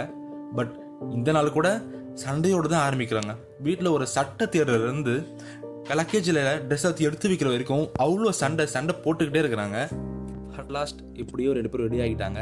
கரெக்டாக கிளாரோட அக்காவும் கிளாரன் நோவா திரும்பி வர வரைக்கும் குழந்தைங்களை கூட்டிகிட்டு போய் பார்த்துக்கிறதுக்கு சொல்லிட்டு குழந்தைங்களை கூட்டிகிட்டு போயிட்டாங்க. இப்போது கிளார் பசங்களை அவங்க அக்கா கிட்ட அனுமதிச்சுட்டு அவளோட மினிவான் எடுத்துகிட்டு கிளம்ப தயாராகிறா. பட் இப்போ கூட அவளால் அவளோட பசங்களை விட்டுட்டு இருக்க முடியல. பிகாஸ் அவள் மேரேஜ் லைஃப் இவ்வளோ பாதித்ததுக்கப்புறமும் அவள் லைஃபுக்கு இருக்க ஒரே மீனிங் அவள் பசங்க மட்டும்தான். கிளாரும் நோவாவும் அவங்க சிக்ஸ் சீட்ஸ் மினிவானை எடுத்துட்டு கிளம்ப ஆரம்பிச்சிட்டாங்க. போகிற வழியில் நாலு ஃப்ரெண்ட்ஸை பிக்கப் பண்ணால் மட்டும் போதும். ஸ்ட்ரெயிட்டாக ரெசார்ட்டுக்கு போய் தங்கி என்ஜாய் பண்ண ஆரம்பிச்சிடலாம். மினிமேனில் போகும்போது கூட ரெண்டு பேரும் ஒரே சண்டை தான். பயங்கர ஆர்கியூமெண்ட் பண்ணிட்டு தான் போகிறாங்க அட் லாஸ்ட் அவங்களோட ஃப்ரெண்ட் லின்சேவையும் லின்சேவோட பாய் ஃப்ரெண்டையும் பிக்கப் பண்ணிட்டாங்க. அண்ட் இன்னும் கொஞ்சம் தூரம் போனதும் இன்னும் ரெண்டு ஃப்ரெண்ட்ஸ் ஜாக் அண்ட் அவனோட ஒய்ஃப் மிச்சையிலே பிக்கப் பண்ணிட்டாங்க. இப்போது அவங்க வேனில் மொத்தம் ஆறு பேர் கிளார் அண்ட் அவளோட ஹஸ்பண்ட் நோவா லின்சே அண்ட் அவளோட boyfriend Warner and at last Jack and அவனோட ஒய்ஃப் மிச்சேல் ட்ராவல் பண்ணிட்டு இருக்கும்போது ஹோட்டலில் சாப்பிட்றதுக்காக ஒரு இடத்துல வேன் நிறுத்துறாங்க. அங்கே கிளார் ரெஸ்ட் ரூம் யூஸ் பண்ணுறதுக்காக போகிறா போயிட்டு வெளியே வரும்போது கரெக்டாக அங்கே ஜாக் மிச்சேலோட ஹஸ்பண்ட் நோவாவோட காலேஜ் பெஸ்ட் ஃப்ரெண்ட் நிற்கிறான் உடனே ஜாக்கும் கிளாரும் கிஸ் பண்ண ஆரம்பிச்சிடுறாங்க. ஆமாம் நீங்கள் நினைக்கிறது கரெக்டு தான். கிளார் அவளோட ஹஸ்பண்ட் நோவாவை சீட் பண்ணிக்கிட்டு இருக்கா. அந்த அளவுக்கு அவளோட மேரேஜ் லைஃப் அவ்வளோ கசந்து போயிடுச்சு. அண்ட் அந்த அளவு வேறு யாரும் கிடையாது. கிளாரோட ஹஸ்பண்ட் நோவாவோட காலேஜ் பெஸ்ட் ஃப்ரெண்ட் அவள் கூட இப்போ ட்ரிப்புக்கு வந்திருக்க ஒரு ஆள் கூட அவள் சீட் பண்ணிகிட்டு இருக்கா. இந்த டைமில் இவங்க கிஸ் பண்ணுறத கிளாரோட பெஸ்ட் ஃப்ரெண்ட் லின்ஸை மறைஞ்சிருந்து பார்த்துடுறா. அண்ட் கிளார் தனியாக வந்த உடனே அவகிட்ட கேட்குறா லின்ஸு அவன் கிஸ் பண்ணதை பற்றி அண்ட் கிளார் வேறு வழி தெரியாமல் அவளோட பெஸ்ட் ஃப்ரெண்ட் லின்ஸை கிட்ட எல்லாத்தையும் கன்ஃபர்ஸ் பண்ணிடுறா. அண்ட் சீக்கிரமே நோவா கிட்ட இதை பற்றி சொல்ல போகிறதாவும் டைவர்ஸ் வாங்க போகிறதாவும் சொல்கிறா லின்ஸேவும் நீ எவ்வளோ சீக்கிரம் பண்ணுறியோ அவ்வளோ சீக்கிரம் உனக்கு நல்லதுன்னு சொல்லிடுறா. தென் எல்லாரும் சாப்பிட்டு முடிச்சுட்டு திரும்பி வேன் எடுத்துகிட்டு கிளம்புறாங்க. பாதி தூரத்தை தாண்டிட்டாங்க கிட்டத்தட்ட ட்ராவலில் தென் இதுக்கு மேலே போகிற பாதையெல்லாம் ரொம்ப குறுகலாக பார்க்க ஆரம்பிச்சிருது. டேமேஜ் ஆனதாக இருக்குது ஒரு கட்டத்துக்கு மேலே ரோட்ஸ் ரொம்ப ரொம்ப மோசமாக இருக்குது ட்ரைவ் பண்ணவே ரொம்ப கஷ்டப்படுறாங்க. சடனாக நெட்ஒர்க் எல்லாம் டக்கு டக்குன்னு கட் ஆக ஆரம்பிக்குது. ஜிபிஎஸ் ஒர்க் ஆகலை. பிகாஸ் அவங்க ட்ராவல் பண்ண ஏரியா அந்த மாதிரி சிட்டிக்கு ரொம்ப அவுட்டர் பட் அவங்க கிட்ட ஸ்பேர் மேப் இருந்திருக்கு. ஸோ அதை யூஸ் பண்ணி ட்ராவல் பண்ண ஆரம்பிக்கிறாங்க. ஒரு கட்டத்துக்கு மேலே திடீர்னு வேனு மூவ் ஆக மாட்டேங்குது. நின்றுச்சு வேன் என்னென்னு இறங்கி செக் பண்ணி பார்க்குறாங்க? பேட்டரி போயிடுச்சு அதுக்கு ஒரு சண்டை. கிளாருக்கும் நோவாக்கும் நீ ஒரு காரை சர்வீஸ் பண்ணல அப்படி இப்படின்னு ஒரு சண்டை போட்டு இப்போ என்ன பண்ணலாம்னு யோசிக்கும் போது ஃபோனில் செக் பண்ணுறாங்க சிக்னல் இருக்கான்னு யார் ஃபுல்லும் சிக்னல் இல்லை. ஸோ அப்போ லின்சேவோட பாய் ஃப்ரெண்ட் வார்னர் அந்த மேன்ஷன் இங்கேருந்து டூ மைல்ஸ் தான் இருக்கும். ஒரு ஒன் அண்ட் ஆஃப் ஹவரில் போயிடலாம். ஸோ நம்ம என்ன பண்ணுவோம்? நடந்து போக ஆரம்பிக்கலாம். நம்ம கிட்ட மேப் இருக்குல்ல. ஜாக்கிட்ட காம்பஸ் இருக்குது இதை பார்த்துட்டு நம்ம நடந்து போக ஆரம்பிக்கலாம்னு ஒரு ஐடியா சொல்கிறான் ஃபர்ஸ்ட் எல்லாரும் இந்த மாதிரி காட்டுப்பகுதியில் நடந்து போகிறதுக்கு கொஞ்சம் யோசிக்கிறாங்க. பட் அப்புறம் எல்லாம் ஒத்துக்கிறாங்க. ஆனால் கிளாரோட பெஸ்ட் ஃப்ரெண்ட் லின்சே மட்டும் இந்த மாதிரி காட்டுக்குள்ளே நடந்து போகிறத நினச்சி பயப்படுறா. தென் கிளார் எப்படியோ அவளை சமாளித்து ஆறு பேரும் நடக்க ஆரம்பிச்சிடுறாங்க.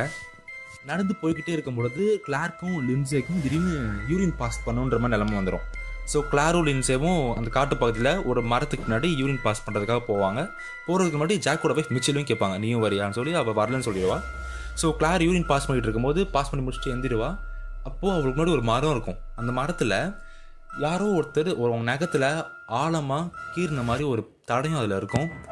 அதை பார்த்துட்டு கிளார் ரொம்பவே பயந்துருவா. அதை பார்த்தது எல்லார்கிட்டையும் சொல்ல ஆரம்பிப்பா. இந்த மாதிரி நான் பார்த்தேன். அங்கே ஏதோ கீரி இருக்குன்னு பார்த்தேன்னு சொல்லும்போது யாரும் அதை பெருசாக எடுத்துக்க மாட்டாங்க. அது வேறு ஏதாவது அனிமலாக இருக்கலாம். ஒருவேளை கரடியாக கூட இருக்கலாம். அது நம்மளை எதுவும் பண்ணாது. அது ஜஸ்ட்டு அதோட ட்ரீட்டரி தான். அதோட இடம் இதுன்னு சொல்லி மார்க் பண்ணுறதுக்காக பண்ணோம் அதனால நம்ம பயப்பட தேவையில்ல.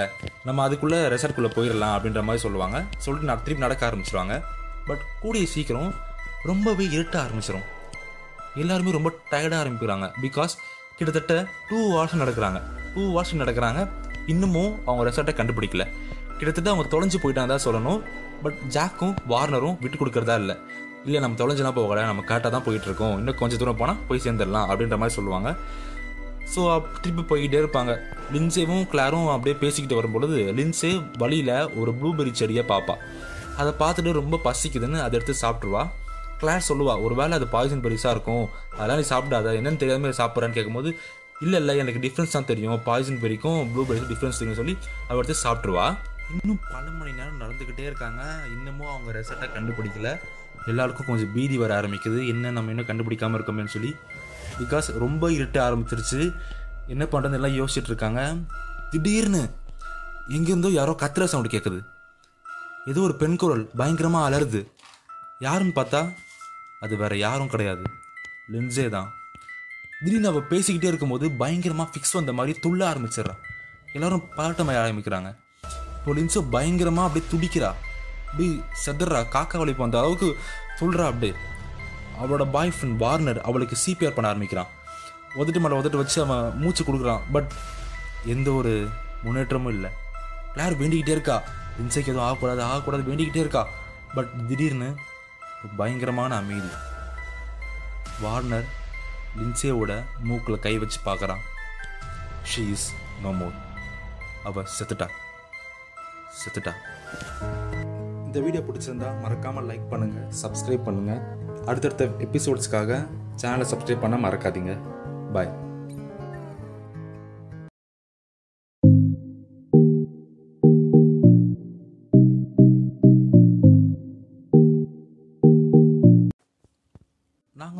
ஆறு பேர். நாங்கள் ஆறு பேரும் ஆறு நாள் ஒரு ரெசார்ட்டில் தங்கி வெக்கேஷனை என்ஜாய் பண்ணலான்னு இருக்கோம்.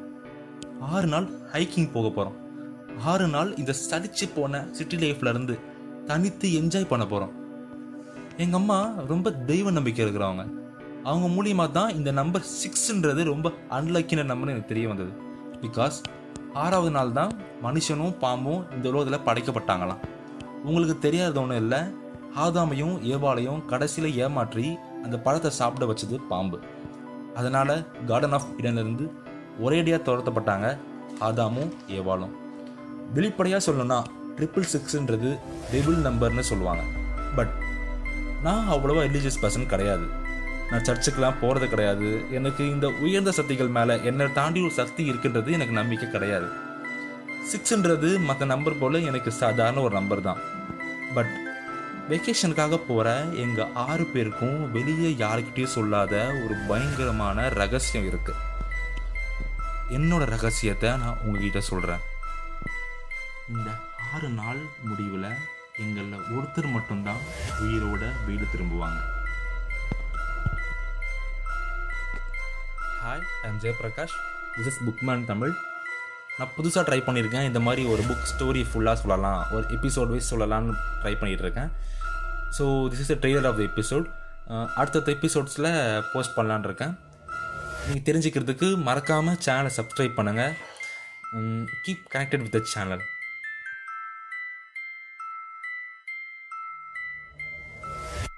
hi நான் Jayaprakash. Welcome to Bookman Tamil இந்த video the one by one புக்கோட ஃபோர்த் எபிசோட் தான். வீடியோக்குள்ளே போகிறதுக்கு முன்னாடி நான் இந்த சேனலில் புக் ரிவ்யூஸ் புக் ஸ்டோரிஸ் இந்த புக் சம்மந்தப்பட்ட பல விஷயங்கள் போஸ்ட் பண்ணிக்கிட்டு இருக்கேன். உங்களுக்கு புக் மேலே இன்ட்ரெஸ்ட் அதிகமாக இருந்துச்சுன்னா மறக்காமல் சேனலை சப்ஸ்கிரைப் பண்ணிக்கோங்க.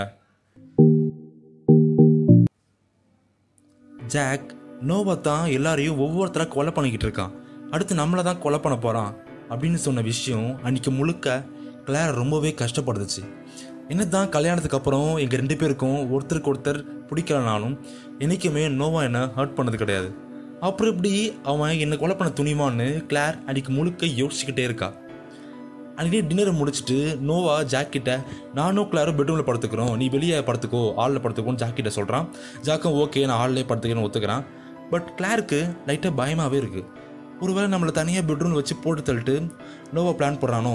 அதுக்கப்புறம் ஜாக்கை போட்டு தள்ளிடலாம் நோவா பிளான் போடுறானோ? அப்படின்னு கிளாருக்கு ரொம்ப பயமாகவே இருக்குது தென் அப்படிலாம் எதுவும் இருக்காது. நோவா எதுவும் பண்ண மாட்டான் அப்படின்னு சொல்லிட்டு நோவா கூட பெட்ரூமில் படுக்க ஒத்துக்கிறா கிளேர். கிளாரும் நோவாவும் பெட்ரூம்குள்ள போகிறதுக்கு முன்னாடி ஜாக் நீங்கள் பெட்ரூமில் போய் தூங்குங்க. நான் கொஞ்ச நேரம் வெளியே ஒரு வாக் போயிட்டு வந்துடுறேன். காட்டலன்னு சொல்லி சொல்கிறான் பட் கிளார் வந்து இருட்டிருச்சு. நீ போவேன் நான் ஜாக் அப்படின்னு சொல்லும்போது இல்லை இல்லை நான் சேஃபாக போயிட்டு வந்துடுவேன் என்கிட்ட துப்பாக்கி இருக்கிறேன்னு சொல்கிறான் சரி போயிட்டு வான்னு சொல்லி அனுப்பிச்சிடுறாங்க. இவங்க பெட்ரூம்குள்ளே வந்துடுறாங்க. பெட்ரூம்குள்ளே வந்த உடனே பெட்ரூமில் ஒரு ஷவர் ஏரியா இருக்குது ஏற்கனவே கிளார் அவர் ட்ரெஸ் ரொம்ப அழுக்காக இருக்குன்னு கவலைப்பட்டு இருந்தா. ஸோ ட்ரெஸ்ஸை துவைச்சு போடலான்னு அவன் ட்ரெஸ் ஃபுல்லாக கழட்டிட்டு துவைக்கிறான் அண்ட் தென் நோவாவும் அவன் ட்ரெஸ்ஸை கழட்டி கொடுத்துறான் துவச்சி கொடுக்க சொல்லி. ஸோ ரெண்டு பேர் ட்ரெஸ்ஸையும் துவச்சி காய போட்டுறான் இப்போது கிளாரும் நோவாவும் ஜஸ்ட் அவங்களோட இன்னர்ஸ் மட்டும் தான் போட்டிருக்காங்க. ரெண்டு பேரும் பெட்டில் ஒன்றா படுத்துருக்காங்க. கிளாருக்கு இதெல்லாம் புதுசாக இருக்குது லாஸ்ட் ஒரு ஃபோர் இயர்ஸாக அவங்களோட லைஃப்பில் நோவாவும் கிளாரும் ஒன்றா தான் தூங்குவாங்க. பட் கிளாருக்கு இன்றைக்கி நைட் ஏதோ புதுசாக இருக்குது ரெண்டு பேரும் ஒருத்தரோட ஒருத்தரோட கண்ணை பார்த்துக்கிட்டே இருக்காங்க. அவங்க கண்கள் ஆயிரம் கதை பேசுது. பட் இதெல்லாம் கிளாருக்கு ரொம்ப வித்தியாசமாக ஒரு சந்தோஷத்தை கொடுக்குது. அப்போ நோவா கிளார் கிட்ட கிளார் என்னை மன்னிச்சிரு. இவ்வளோ நாள் நான் உன்னை ஒழுங்காகவே பாடத்துக்கல. கடந்த அஞ்சு வருஷம் நம்ம வாழ்க்கையில் ஒரு சந்தோஷமே இல்லாமல் தான் இருந்துச்சு. பட் இனி அப்படி இருக்காது. அப்படின்னு கிளார் கிட்ட சாரி கேட்குறான் கிளாருக்கு இது ஆச்சரியமாக இருக்குது எந்த ஹஸ்பண்ட் அவள் வேணாம்னு நினச்சாலும் இப்போ அந்த ஹஸ்பண்ட் திருப்பி மனம் மறுக்கி பேசுகிறான் அது அவளுக்கு ரொம்ப பிடிச்சிருக்கு. உடனே கிளாரும் இருக்கட்டும் நோவா நான் உன்னை மன்னிச்சிடுறேன். இனிமேல் நம்ம போய் சேர்ந்து வாழலாம்னு சொல்கிறா தென் ரெண்டு பேரும் செக்ஸ் வச்சுக்கிறாங்க. கிளார் ரொம்ப நாள் கழித்து ரொம்ப சந்தோஷமாக ஃபீல் பண்ணுறா இப்போது ரெண்டு பேரும் ஒன்றாத பெட்டில் படுத்துருக்காங்க. அப்போது கிளார் நோவா கிட்ட நோவா நான் உங்ககிட்ட ஒன்று சொல்லணும்னு சொல்கிறா நோவாவும் சொல்லு கிளார்னு சொல்கிறான் கிளார் அது வந்து அது வந்து நோவா நானும் ஜாக்கும். எனக்கு தெரியும் கிளார். என்ன சொல்கிற நோவா? ஆமாம் கிளார் எனக்கு தெரியும். நீயும் ஜாக்கும் நிறைய வாட்டி எனக்கு தெரியாமல் செக்ஸ் வச்சுருக்கீங்கன்னு எனக்கு தெரியும் கிளார் அப்படின்னு நோவா சொல்கிறான் இதை கேட்ட கிளாருக்கு அப்படியே தூக்கி வாரி போடுது. உடனே கிளார் உனக்கு எவ்வளோ நாளாக தெரியும் நோவா? அப்படின்னு கேட்குறா அதுக்கு நோவா எனக்கு ரொம்ப நாளாகவே தெரியும் கிளார் அப்படின்னு சொல்கிறான் அப்போது கிளார் ஜாக் சொன்னதெல்லாம் உண்மையாக தான் இருக்குமோ? நம்மளை கொல்லத்தான் இந்த டூரை அரேஞ்ச் பண்ணி ஒவ்வொருத்தராக கொண்டுகிட்டு இருக்கானோன்னு பயத்தோடு யோசிச்சுக்கிட்டு இருக்கா கிளார் உடனே நோவா கிளார் இந்த விஷயத்தில் நீ மட்டும் தப்பு பண்ணலை. நம்ம ரெண்டு பேரும் தப்பு பண்ணியிருக்கோம். நானும் கிட்டத்தட்ட ஒரு பொண்ணுங்க கிஸ் பண்ணிட்டேன். பட் அதுக்கு மேலே நான் அது போகிற தடுத்துட்டேன். கிட்டத்தட்ட நானும் உங்களுக்கு துரோகம் பண்ணியிருக்கேன் கிளார் அப்படின்னு நோவா சொல்கிறான் நம்ம ரெண்டு பேரோட மேரேஜ் அவள் சரி பண்ண தான் இந்த டூரை நான் அரேஞ்ச் பண்ணேன். பட் இவ்வளோ மோசமான டூர் அமையும் நான் எதிர் கொஞ்சம் கூட எதிர்பார்க்கல அப்படின்னு நோவா சொல்கிறான் கிளார் ரொம்பவே யோசிக்கிறா. நோவாவை நம்பலாமா வேணாமான்னு. பட் நோவா மேலே கிளார்க்கு இருக்க அந்த சின்ன காதல் அவன் உண்மையை தான் சொல்கிறான்னு அவளை நம்ப வைக்குது.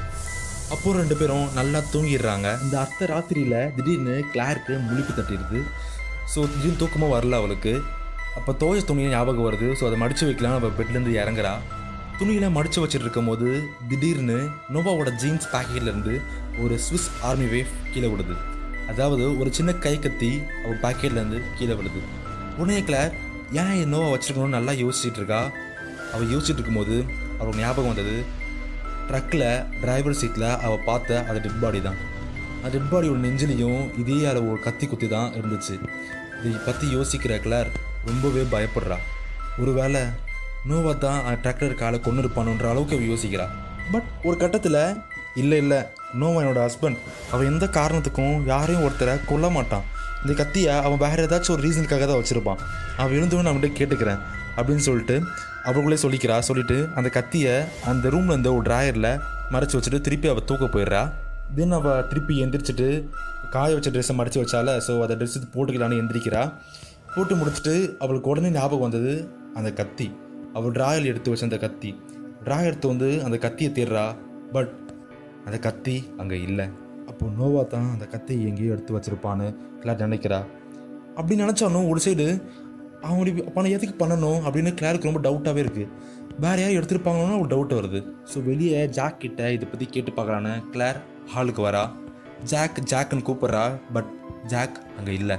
ஜாக்கோட ஷூஸ் அவனோட துப்பாக்கியும் அங்கே இல்லை. உடனே கிளார் பெட்ரூம் நோக்கி ஓடுறா. நோவாவை எழுப்புறா. நோவா நோவா ஜாக்கை காணும்.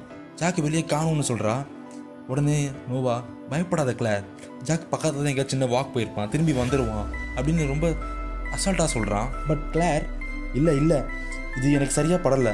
இதே மாதிரி தான் மிச்சலும் வார்னரும் அன்றைக்கி நைட்டு காணாமல் போனாங்க. அவங்க திருப்பி வரவே இல்லை. ஒருவேளை ஜாக்குக்கு ஏதாச்சும் ஆகியிருக்குச்சுன்னா ஏதாச்சும் ஆயிருக்கும் கண்டிப்பாக அப்படின்னு கிளார் சொல்கிறா பட் நோவா அதை சீரியஸாகவே எடுத்துக்க மாட்றான். கிளார் மனசில் என்னென்னவோ ஓடுது. இதே மாதிரி தான் ஒவ்வொருத்தராக காணாமல் போனாங்க. இப்போ நானும் நோவாவும் தான் மிச்சம் இருக்கோம். நான் கண்டிப்பாக அவங்க காணாமல் போனதுக்கு காரணம் கிடையாது.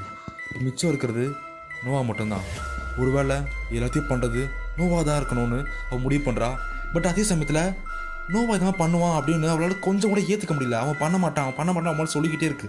ஸோ கிளார் நோவாவை இழுத்துட்டு வா போய் ஜாக்கெட் தேடலாம்னு கூப்பிட்றா. நோவா இருந்த தண்ணி குடிச்ச வரன்னு கிச்சன் பக்கம் போகிறான் கிளார் வாசலை நோக்கி போய்கிட்டு இருக்கும்போது அங்கே இருக்கிறத பார்த்துட்டு அவள் ரொம்ப ஷாக் ஆகுறான் அங்கே வந்து ரத்தமாக இருக்குது நிறைய ரத்தமாக இருக்குது கிச்சனில் இருக்க நோவா தண்ணி குடிச்சிட்டு இருக்கும்போது கிளார் அங்கே என்னாச்சு? ஏன் நின்றுட்டான்னு கேட்குறான் கிளார் ரத்தம் ரத்தம். நிறைய ரத்தம்னு சொல்கிறா அப்போதான் கிளாருக்கு நோவாவோட பேச்சில் லைட்டாக சந்தேகம் வர ஆரம்பிக்குது. அப்போது கிளார் ஜாக் சொன்னது உண்மைதான் போல. நோவா எங்களை கொல்றதுக்கு தான் இங்கே கூட்டி வந்திருக்கான். அவன் ஜாக்கி கொண்டுட்டான் போல இருக்கு. அடுத்து என்ன தான் கொல்ல போகிறான் இதுக்கு மேலே இங்கே இருந்தால் என்னையே கொண்டுடுவான் அப்படின்னு யோசிச்சுக்கிட்டே இருக்கா. அப்போ நோவா கிளார் அப்படின்னு கூப்பிட்டு கிளார் கிட்ட நெருங்கி வர ஆரம்பிக்கிறான் உடனே கிளார் வேகமாக ஓட ஆரம்பிக்கிறா. வாசல்லேருந்து வேகமாக ஓடுறா. இதுக்கு மேலே இங்கே இருந்தால் சரிப்பட்டு வராதுன்னு சொல்லி ஜாக் அவகிட்ட ஏற்கனவே காட்டின ட்ரக்கை நோக்கி ஓட ஆரம்பிக்கிறா கிளார் அவள் ட்ரக்கை நோக்கி ட்ரக் கிட்ட போக போக ட்ரக்கில் அந்த டிரைவர் சில செத்து கிடந்தவன் பக்கத்தில் இன்னொருத்தன் யாரோ உட்காந்துருக்க மாதிரியே தெரியுது. கிட்ட போனதுக்கு போது தெரியுது அது ஜாக்கு தான்னு கன்ஃபார்ம் பண்ணுறான் ஒருவேளை ஜாக் வண்டியை சரி பண்ணுறதுக்காக தான் அங்கே உட்காந்துருக்கானோ பிகாஸ் சாவி காணோன்னு சொன்னான் வண்டியை சரி பண்ணதாக உட்காந்துருப்பான்னு ஜாக் ஜாக்குன்னு கத்திக்கிட்டே ஓடுறா. ட்ரக் பக்கத்தில் போயிட்டு அவள் கதவை திறக்கிறா. அப்போ தான் தெரியுது ஜாக் வண்டியை சரி பண்ணுறதுக்காக ட்ரக்குள்ளே உட்காரல. அவனை யாரோ நெத்தியில் சுட்டு அங்கே உட்கார வச்சுருக்காங்கன்னு தெரிஞ்சுக்கிறா. கிளார் கதறா. நோ நோ நோன்னு கத்திக்கிட்டே இருக்கா. கிளார் அவள் தலையிலே அடிச்சுக்கிறா. காலம் கடந்து போச்சு. எல்லாம் முடிஞ்சு போச்சுன்னு கிளார் கத்துறா கதறா. அப்போ அவ பின்னாடி ஒரு குரல் கேட்குது கிளார் ட்ரக்கை விட்டு தள்ளிவான்னு சொல்றா. கிளார் நகரில். ட்ரக்கை விட்டு தள்ளிவான்னு சொன்னேன்னு ஒரு அதட்டோட சொல்லுது அந்த குரல். உடனே கிளார் தள்ளி வரா. உன் கையை மேலே தூக்குன்னு சொல்லுது அந்த குரல். அவ்வளோ கையை தூக்குறா. கிளார் அது யாருன்னு திரும்பி பார்க்குறா. கிளாருக்கு ஒரு மிகப்பெரிய ஷாக்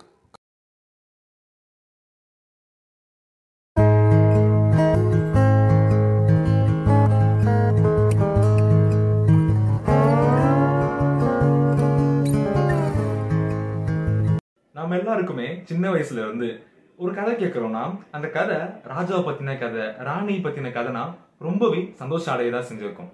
ஃபார் எக்ஸாம்பிள் நம்ம அப்பா அம்மாவும் சரி நம்ம நண்பர்களும் சரி சின்ன வயசுல இருந்து ஒரு கதையை ஆரம்பிக்கிறாங்கன்னா ஒரு ஊர்ல ஒரு ராஜா இருந்தாரு அவர் நாலு மந்திரிகள் இருந்தாங்க இந்த மாதிரியே கதைகளை சொல்ல ஆரம்பிச்சாங்க. இது சுத்தியே நம்ம கதைகள் அமைஞ்சது. அப்படி இருக்கும் பொழுது இந்த பொன்னியின் செல்வன் அப்படின்ற புக்கும் ஒரு ராஜா காலத்து கதை. ஸோ ஆட்டோமேட்டிக்கா எனக்கு அந்த அட்ராக்ஷன் வந்துருச்சு. நம்ம ஹிஸ்டரி பத்தி படிக்க போறோம். ஒரு ராஜா எப்படி வாழ்ந்தான்னு தெரிஞ்சுக்க போதும்ன்ற ஆர்வம் வந்ததுன்னே தானாகவே நான் புக்கை படிக்க ஆரம்பித்தேன் இன்னைக்கு வீடியோவில் பொன்னியின் செல்வனோட முதல் இரண்டு பாகங்களோட சம்மரி அண்ட் ரிவ்யூ பார்க்கலாம். ஓவராலாக இந்த கதையோட முழு சுருக்கம் என்னன்னு பார்த்தோம்னா சுந்தர சோழர் அப்படின்னு ஒரு மகாராஜா சோழ நாட்டை ஆண்டுகிட்டு வர்றாரு அவர் இப்போ ரொம்ப வயசாக இருக்கிறாரு. அவரோட இளம் பருவத்தில் ரொம்பவே சக்தி வாய்ந்த ஒருத்தராக இருந்திருக்காரு. இப்போ வயசான காரணத்தினாலையும் மன உளைச்சல் அதிகமாக இருக்க காரணத்தினாலையும் இறக்கும் தருவாயில இருக்காரு. அவர் அந்த ஆக்டிவ் ஸ்டேட்ல இருப்பார் பாத்தீங்களா? அப்போ வந்து தன் நாட்டு மக்களுக்கு ஒரு சத்தியம் செஞ்சு கொடுத்துருக்காரு. தான் இறந்ததுக்கு அப்புறம் இந்த சோழ அரியணைய அலங்கரிக்க போவது தன் முதல் மகன் ஆயத்த கரிகாலன் சொல்லியிருக்காரு.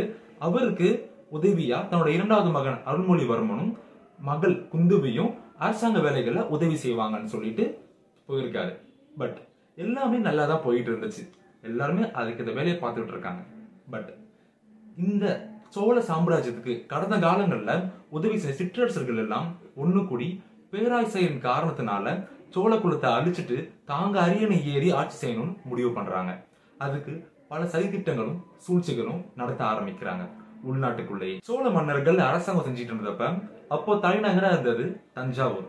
அந்த தஞ்சாவூர் இருக்க கோட்டையில இந்த சக்தி வாய்ந்த சிற்றரசர்கள் என்ன பண்ணிருக்காங்கன்னா நம்ம ராஜாவையே நம்ம சுந்தர சோழ இறக்கும் தரவல இருக்கிற சுந்தர சோழரை அவசரஸ் மாதிரி பண்ணி வச்சிடுறாங்க. இந்த நிலைமை இருக்கும் பொழுது முதல் மகன் ஆதித்த கரிகாலன் காஞ்சியில இருக்காரு. இரண்டாவது மகன் அருள்மொழிவர்மன் போருக்காக இலங்கைக்கு போயிருக்காரு. மூணாவது அந்த மகள் குந்தவை பழையாறை அப்படின்ற ஊர்ல தங்கியிருக்காங்க. எல்லாமே கைமீறி போன மாதிரி நடக்க ஆரம்பிச்சிருச்சு. இதற்கிடையில வந்து ஒரு புது கூட்டம் நாட்டுக்குள்ள உருவாக ஆரம்பிக்குது. வீரபாண்டியன் அப்படின்ற ஒரு மன்னனை கொன்னதுக்காக சோழ குலத்தை பூண்டோட அழிச்சே தீருவோம். ஒருத்தரை கூட உயிரோட விட மாட்டோம்னு சொல்லி ஒரு கூட்டம் சபதம் எடுத்து சுத்திக்கிட்டு இருக்கதா செய்தி நாடு புறா பரவுது. ஒரு பக்கம் உள்நாட்டிலேயே சிற்றரசர்கள் உதவி செய்யறதா நண்பர்கள் மாதிரி இருந்துட்டு துரோகம் செஞ்சுக்கிட்டு இருக்காங்க. இன்னொரு பக்கம் சோழ குலத்தை பூண்டோட அழிப்புன்னு சொல்லி வீரபாண்டியனோட மக்கள் முடிவு பண்ணிட்டு இருக்காங்க. சோழ சாம்ராஜ்யம் இப்ப என்ன செய்ய போகுது? துரோகிகளையும் சூழ்ச்சி செஞ்சுக்கிட்டு இருக்கவங்களையும் பகைவர்களையும் எப்படி முறியடிச்சிட்டு பழையபடி எல்லாத்தையும் நார்மல் சுச்சுவேஷன் கொண்டு வர போகுதுன்றதான் அஞ்சு பாகங்களா இந்த புக்கோட ஹாத்தர் கல்கி ஒவ்வொரு எழுதியிருக்காரு. அவங்க பண்ண போற பார்க்க போற ப்ராப்ளம்ஸையும் அதை சால்வ் பண்ண போற விதங்களையும் தான் அஞ்சு பார்ட்ஸை எழுதியிருக்காரு இந்த புக்கோட ஆத்தர் கல்கி. இந்த இரண்டு புத்தகத்திலேயே புக்குல பல கேரக்டர்ஸ் அங்கங்க நுழைய ஆரம்பிப்பாங்க. இந்த புக்கோட மெயின் பிட்டே நான் என்ன நினைக்கிறேன்னா இந்த இன்வால்வ் ஆகிற கேரக்டர்ஸ் எல்லாமே நம்ம மைண்ட்ல ஆழமா இறங்கி நம்மளும் அவங்க கூட டிராவல் பண்ற மாதிரி ஒரு இடத்துக்கு இந்த புக்கோட ஆத்தர் கல்கி கொண்டு போனது தான் நான் நினைக்கிறேன். ஒரு சக்சஸ் ஆகிருக்கும்னு நான் நினைக்கிறேன். சில புக்ஸ்லலாம் நம்ம கேரக்டர்ஸ் அதிகமாக வர வர இன்வால்வ் ஆக ஆக நம்ம மறக்கிற மாதிரி ஆகிடும் அந்த கேரக்டர்ஸை பட் இந்த புக்கு ப்ளஸ்ஸே அதான். எந்த கேரக்டர்ஸும் நீங்கள் மறக்க மாட்டீங்க. ஃபார் எக்ஸாம்பிள் இந்த சம சமுத்திரகுமாரின்ற character Ponniyin Selvan character Kundavai character எல்லாமே நம்ம கூடவே சேர்ந்து பயணம் செய்கிற மாதிரி எழுதப்பட்டிருக்கிறாங்க. இந்த புக்கோட சில மைனஸை நான் பார்த்தது சில இடங்களில் அதிகமாக ஓவர் எக்ஸாச்சுரேட் பண்ணிட்டாருன்னு எனக்கு தோணுச்சு. சீனரிஸ் எக்ஸ்பிளைன் பண்ண போகிற அவர் ட்ராவல் பண்ணிட்டு இருக்க அந்த இடத்த எக்ஸ்பிளைன் பண்றாருன்னா அது ஓவராக எக்ஸ்பிளைன் பண்ணிட்டாரோன்னு எனக்கு தோணுச்சு.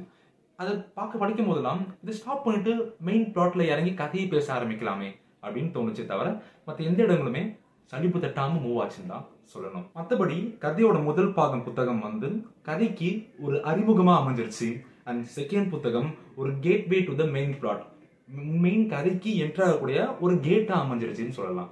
அண்ட் இந்த முதல் இரண்டு புத்தகங்களை படித்த வரைக்கும் எல்லா விஷயங்களுமே இன்டைரக்டா தான் ஒருத்தர் காதல் விழுற மாதிரி இருக்கும். ஒருத்தர் சொல்லி இந்த சதி செயல்கள் சூழ்ச்சிகள் எல்லாமே இன்னொருத்தர் சொல்லி இன்னொருத்தர் காதல் விழுற மாதிரி இருக்கும். எல்லாமே இன்டெரக்டாக இருக்கும். But I think the third part fourth fifth பார்ட்லாம் நேருக்கு நேர் எல்லா விஷயமும் அவங்க அறிஞ்சிற மாதிரி இருக்கும்னு நான் நம்புறேன். பிகாஸ் நேருக்கு நேர் அவங்க துரோகத்தை பார்க்கும் பொழுது ரொம்ப இன்டென்ஸாக இருக்கும். ரொம்ப பார்க்க அப்படியே ஆர்வமாக இருக்கும்னு நம்புறேன். பிகாஸ் கல்கி மேலே அவர் எழுத்துக்கள் மேலே எனக்கு அவ்வளோ நம்பிக்கை இருக்குன்னு தான் சொல்லணும். இது வரைக்கும் சில பெயர்கள்லாம் இதில் குறிப்பிட்டிருக்காங்க. கரிகால சோழன் அவர் பத்திலாம் இன்னும் ஆதித்த கரிகாலன் சொல்றேன். இன்னும் அவரை பத்திலாம் முழுசா நமக்கு சொல்ல ஆரம்பிக்கல அவர் என்ன மாதிரி கேரக்டர் எந்த மாதிரி எல்லாம் பண்ணுவாருன்னு சொல்ல ஆரம்பிக்கல. இந்த கேரக்டர்ஸ் எல்லாம் வரப்போற புக்ஸ்ல வந்து இன்னும் ஆழமா சொல்லுவாங்கன்னு எதிர்பார்த்து காத்துக்கிட்டு இருக்கேன்.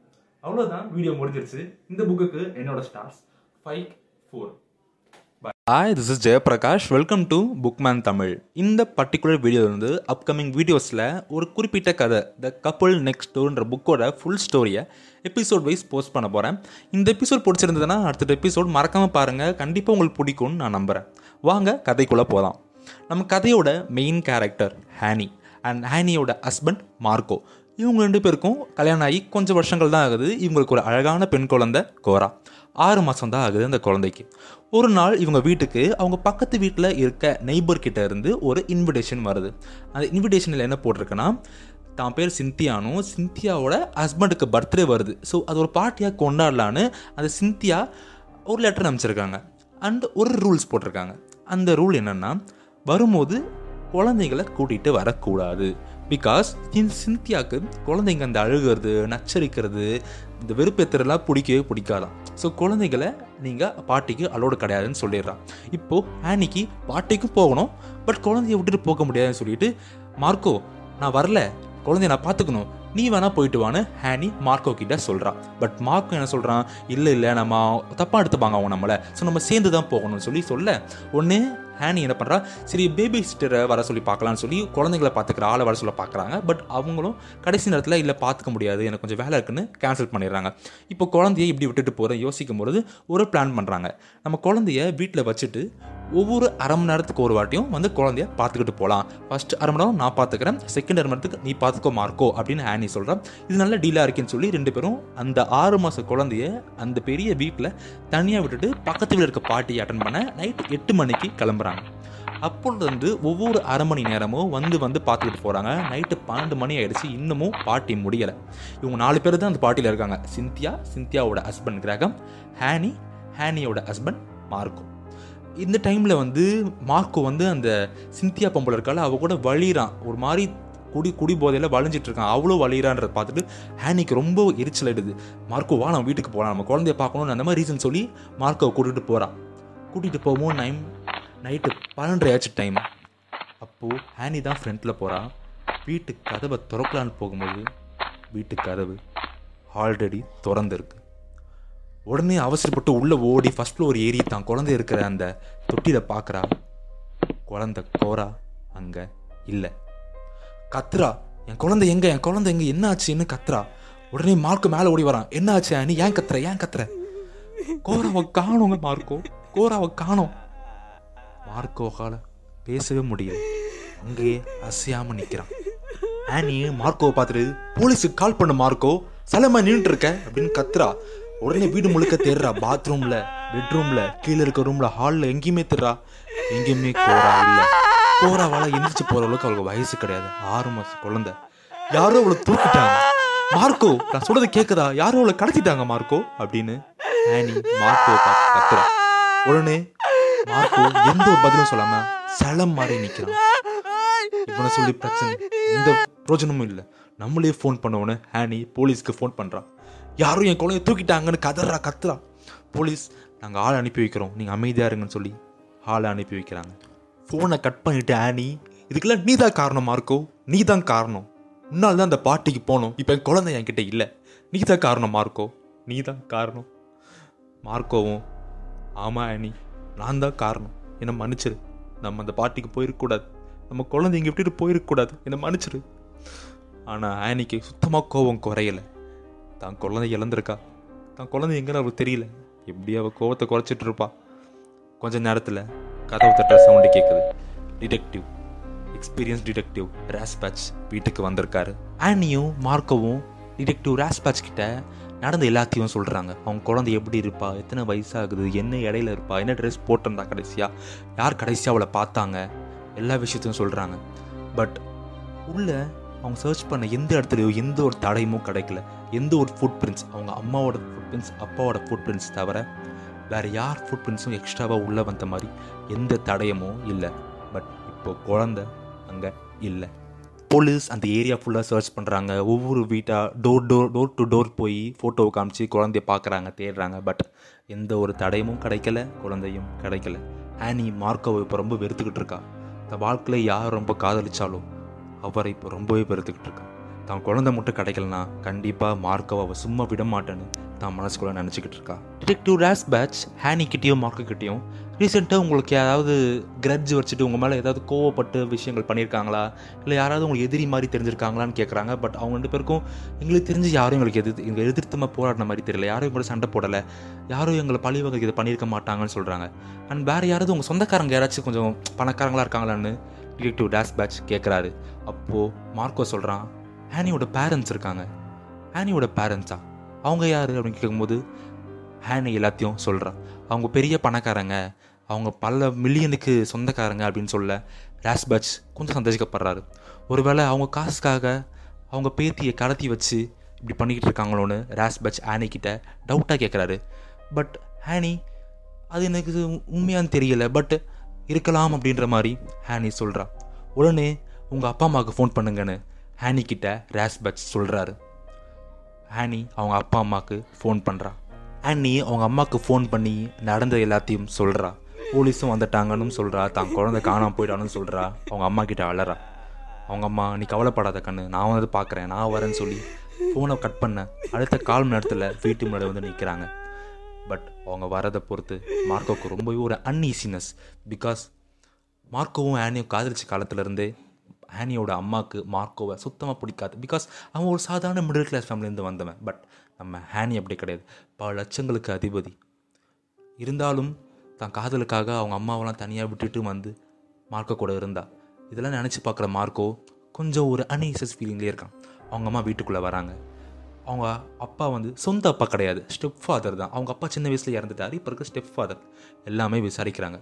எல்லாமே கரெக்டாக போகுதா? குழந்தைய தேடிட்டு இருக்காங்களான்னு விசாரிக்கிறாங்க. இப்போ டிடெக்டிவ் ரிச்சர்ட் கிட்ட அதாவது ஹேனியோட அப்பா கிட்ட விசாரிக்கிறாரு. உங்களுக்கு யாராவது உங்களை பழி வாங்குற எண்ணத்தோடு இருக்கிறாங்கன்னு நீங்கள் நினைக்கிறீங்களா? கேட்க ரிச்சர்ட் அப்படி யாரும் இல்லை. இருந்தாலும் எனக்கு தெரியாமல் இருக்காதுன்னு சொல்கிறாரு அண்ட் தென் இதெல்லாம் நடந்துட்டு ஹேனியோட மனசில் ஒரு விஷயந்தான் ஓடுச்சு. இந்த சமூகம் அவளை எப்படி நினைக்கும்? ஒரு கொடூர அம்மா ஒரு பார்ட்டி அட்டன் பண்ணுறதுக்காக தான் குழந்தைய வீட்டில் தனியாக விட்டுக்கிட்டு போயிருக்கா. இவ்வளோ கேவலமான அம்மாவாக இருப்பான்னு தானே யோசிக்கும். தான் ஃப்ரெண்ட்ஸ் தன்னோட சக நண்பர்கள் அம்மாக்களாக இருக்கிறவங்க அவளை எப்படி யோசிப்பாங்க? இவ்வளோ மட்டமாக நினைப்பாங்க. இதெல்லாம் நினைக்க நினைக்க அவளுக்கு ரொம்ப சோகம் கோவம் அழுக வந்துக்கிட்டே தான் இருக்குது கொஞ்ச நேரத்திலேயே டிடெக்டிவ் மோப்பு நாய்களை வச்சு வீடு முழுக்க அலசுறாரு. அப்பயும் அவருக்கு எந்த தடயமும் கிடைக்கல. அண்ட் டிடெக்டிவ் இப்போது ஹேனிக்கிட்டேயும் மார்க்குக்கிட்டேயும் இன்னைக்கு காலையில் ஒரு எட்டு ஒம்பது மணி அளவில் நீங்கள் மீடியாவுக்கு ஒரு ஸ்டேட்மெண்ட் கொடுக்கணும். உங்கள் குழந்தை காலாமல் போச்சுன்ற விஷயத்த நீங்கள் வெளிப்படையாக சொல்லணும். ஹேனிக்கு ரொம்பவே கஷ்டமாக இருக்குது தானே எப்படி ஜட்ஜ் பண்ண போகிறாங்க இந்த உலகம்னு நினச்சி ரொம்ப பயப்படுறா. பட் டிடெக்டிவ் சொல்கிறாரு நீங்கள் இதை சொன்னால் தான் அடுத்தடுத்து உங்களுக்கு ஏதாவது தடயம் கிடைக்கும். ரெண்டு மூணு நாள் நான் உங்களை அங்கே பார்த்தேன். இங்கே பார்த்தேன். ஏதாச்சும் ஒரு க்ளூ கிடைக்கும். ஸோ நீங்கள் சொல்லி தான் ஆகணும்னு சொல்ல உடனே ரிச்சர்ட் ஒரு ஐடியா கொடுக்குறாரு. நாம ஏன் ஒரு நம்ம ஏன் ஒரு ரிவார்டு அறிவிக்கக்கூடாது குழந்தைய கண்டுபிடிச்சி கொடுக்கணும் இவ்வளோ காசு கொடுக்குறோன்னு சொல்லக்கூடாதுன்னு ஒரு ஐடியா கொடுக்குறாங்க. அப்போது வீட்டோட டோர் தட்டப்படுது. டிடெக்டிவ் போய் பார்க்குறாரு. அப்போ டிடெக்டிவோட ஹெல்ப்பர் ஒருத்தன் வந்து நமக்கு ஒரு தடவை கிடச்சிருக்கு அப்படின்னு சொல்லி அவர் கூட்டிகிட்டு போகிறாரு அந்த வீட்டிலேருந்து ஒரு அஞ்சு வீடு தள்ளி இருக்க ஒரு வீட்டில் ஒருத்தவங்க தான் பார்த்ததை சொல்கிறாங்க அவங்க அந்த ராத்திரியில் குளிச்சுக்கிட்டு இருக்கும் பொழுது அவங்க வீட்டு ஜன்னல்கிட்ட ஏதோ லைட் அடிச்சுட்டு போச்சான் கார் லைட் அந்த கார் ஒரு எலக்ட்ரிக் காராக தான் இருக்கணும். பிகாஸ் அது சவுண்டே கேட்கல அது எலக்ட்ரிக் காராக தான் இருக்கணும் அப்படின்னு சொல்கிறாங்க இதை டிடெக்டிவ் நோட் பண்ணி வச்சுக்கிறாரு. கார் நம்பர் பார்த்தீங்களா அப்படின்னு கேட்குறாரு இல்லை எனக்கு அந்த கார் போகிறது தான் தெரிஞ்சது. லைட்டு பளிச்சுன்னு அடிச்சது. அதனால் நான் ஜன்னல் வழியாக பார்த்தேன். நான் கார் நம்பர் நோட் பண்ணலை அப்படின்னு அந்த வீட்டுக்காரங்க சொல்கிறாங்க இது ஒரு எக்ஸ்ட்ரா க்ளூவாக டிடெக்டிவ் ராஸ்பேட்ச்க்கு அமைஞ்சது. அந்த ராத்திரியில் யார் மார்க்கோவோட வீட்டை தாண்டி காரை ஓட்டிகிட்டு போனதுன்னு தேட வேண்டியது தான் இப்போ டிடெக்டிவோட முதல் வேலை. அடுத்த நாள் காலையில் டிடெக்டிவ் மீடியா கிட்ட சொல்லி எல்லா ப்ரெஸ் ஆளுங்களையும் வீட்டு வாசலில் வர வச்சுட்டார். மார்க்கோ தான் பேச போகிறான் மார்க்கோ சொல்கிறான் நான் உங்கள் எல்லாருக்கும் ஒரு விஷயம் சொல்லணும். இன்னைக்கு விடிய காலையில் பன்னெண்டுலேருந்து ஒன்றைக்குள்ள எங்கள் அழகான குழந்த கோரா எங்கள் இருந்து கடத்தப்பட்டுட்டா. அவளுக்கு ஆறு மாதம் தான் ஆகுது. அழகான குழந்த அழகான கண்ணு. அவள் ஒரு பிங்க் கலர் ட்ரெஸ் போட்டிருந்தா. ஒயிட் கலர் பிளாங்கெட்டும் அவள் தொட்டியில் இருந்துச்சு. அதுவும் காணும். எங்கள் குழந்தைய நாங்கள் ரொம்ப விரும்புகிறோம் இந்த உலகத்தில் எல்லாமே எங்களுக்கு அவள் தான். எங்களுக்கு அவள் திருப்பி தேவை. யார் அவர் எடுத்திருக்கீங்களோ? கண்டிப்பாக எங்கிட்ட கொடுத்துருங்க. எந்த கஷ்டமும் படுத்தாதீங்க அவளை. எங்களுக்கு எந்த ஒரு ஐடியாவும் இல்லை அவள் எங்கே இருப்பான்னு எதாவது இன்ஃபர்மேஷன் கிடைச்சா கண்டிப்பாக சொல்லுங்கள் அப்படின்னு சொல்கிறாரு அண்டு கண்டுபிடிச்சி கொடுக்குறவங்களுக்கு நாங்கள் குறிப்பிட்ட ரிவார்டு கொடுக்கறதுக்கும் ரெடியாக இருக்கும் அப்படின்னு சொல்கிறார் அப்போது ப்ரெஸ் மீட் வந்து கேட்குறான் எவ்வளோ காசு கொடுப்பீங்க? அப்படின்னு கேட்குறான்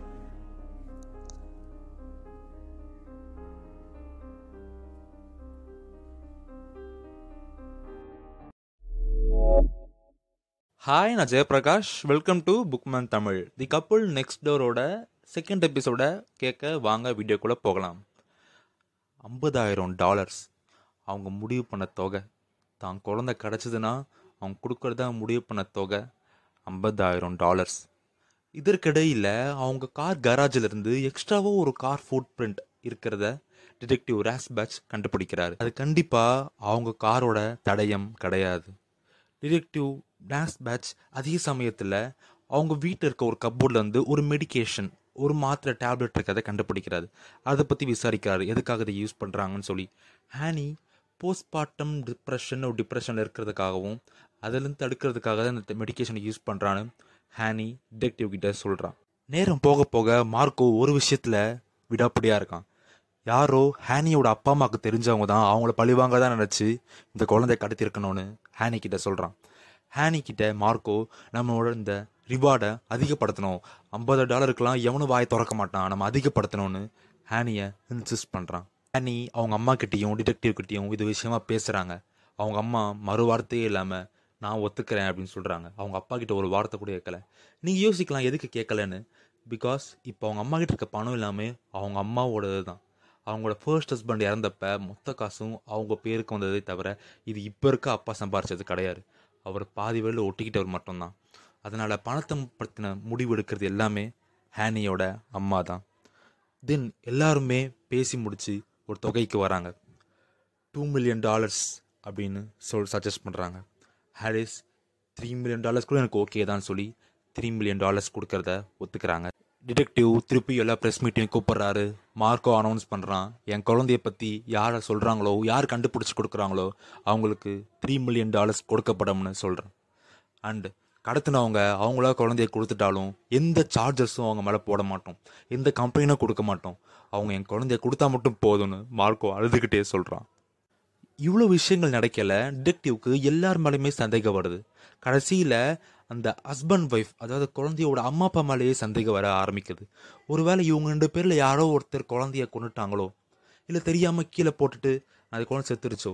அந்த கொலையை மறைக்கிறதுக்காக தான் இந்த மாதிரி நாடகம் ஆடுறாங்களோ அப்படின்ற அளவுக்கு சந்தேகப்படுறாரு டிடெக்டிவ் மேபி அந்த பார்ட்டியில் அம்மாவோ அப்பாவோ யாரோ ஒருத்தர் அதிகமாக குடிச்சு குழந்தைய தூக்க தெரியாமல் தூக்கி கீழே போட்டு குழந்தை இறந்து அதை மறைக்கிறதுக்காக இந்த ஆட்டம் போடுறாங்களோன்னு டிடெக்டிவ்க்கு ரொம்பவே சந்தேகமாக இருந்துச்சு. ஆனால் எந்த ஒரு முடிவுக்கும் வர முடியல. ஏன்னா அவருக்கு தேவையான தடயங்கள் எதுவும் அந்த வீட்டில் கிடைக்கல.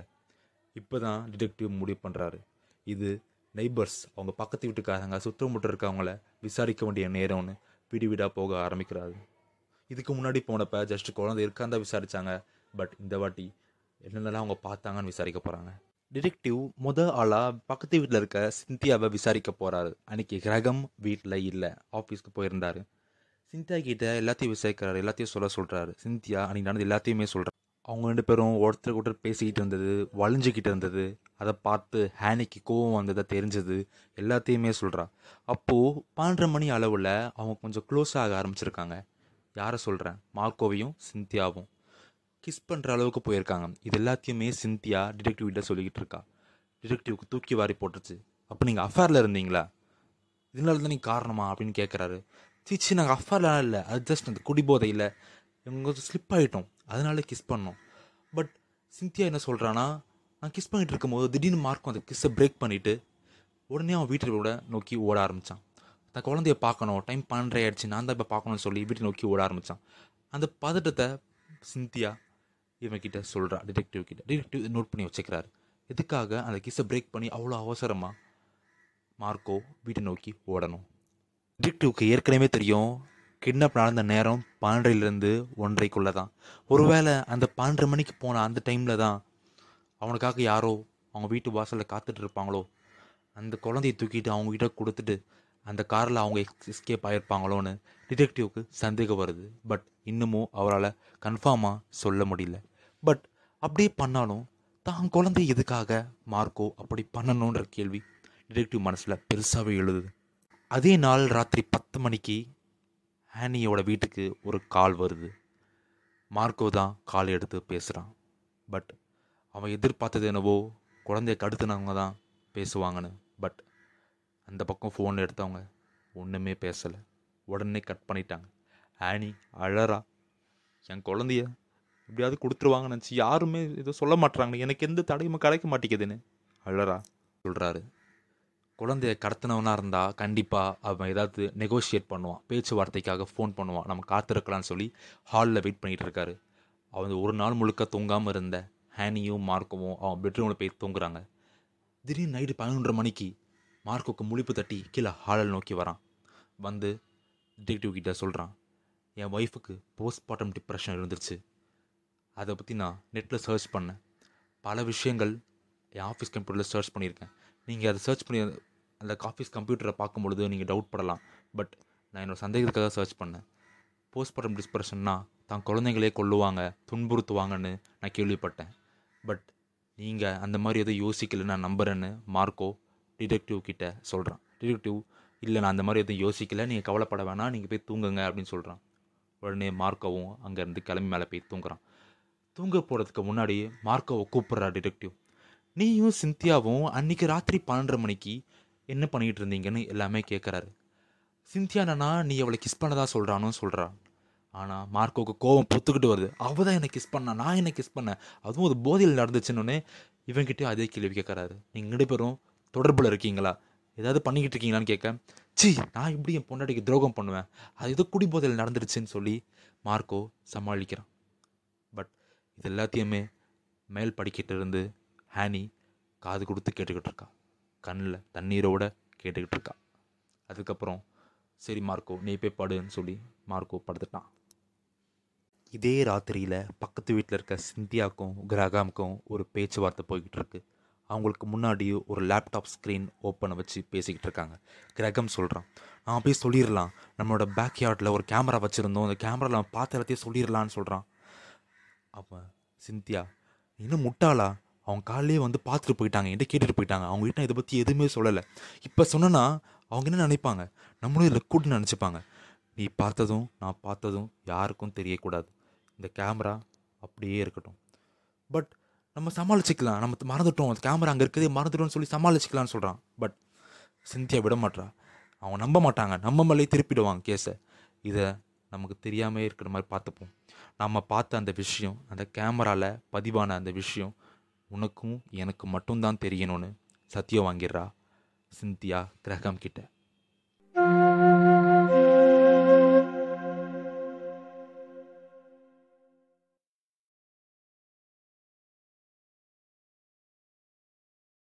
இமேஜின் நீங்க ஒரு அருமையான நாள்ல கோவாக்கு கிளம்பிக்கிட்டு இருக்கீங்க. ட்ரெயின்ல டிராவல் பண்ண ஸ்டார்ட் பண்ணிட்டீங்க. டிராவல் பண்ண கொஞ்ச நேரத்துல ட்ரெயின் ஏதோ ஒரு இடத்துல நிறுத்தப்படுது. காரணம் என்னன்னு கேட்டப்ப ட்ரெயின்ல ஒரு டெட் பாடி இருக்கிறதா சொல்றாங்க. டெட் பாடியாக இருக்க ஆளு உங்களுக்கு தெரிஞ்ச ஆளாக இருந்தால் உங்கள் மனசோட ஃபீலிங் எப்படி இருக்கும்? டெரிபிள் ஃபீலிங்கில் சேம் ஸ்டோரி தான் இப்போ நான் பார்க்க போகிற the murder on the Orient எக்ஸ்பிரஸோட ரிவ்யூவும் ஸ்டாம்பூல் அப்படின்ற இடத்துல இருந்து லண்டன்ற இடத்துக்கு கிளம்புற ஒரு ட்ரெயின் வழக்கம் போல டிசம்பர் மந்தில் கிளம்பிக்கிட்டு இருக்கு.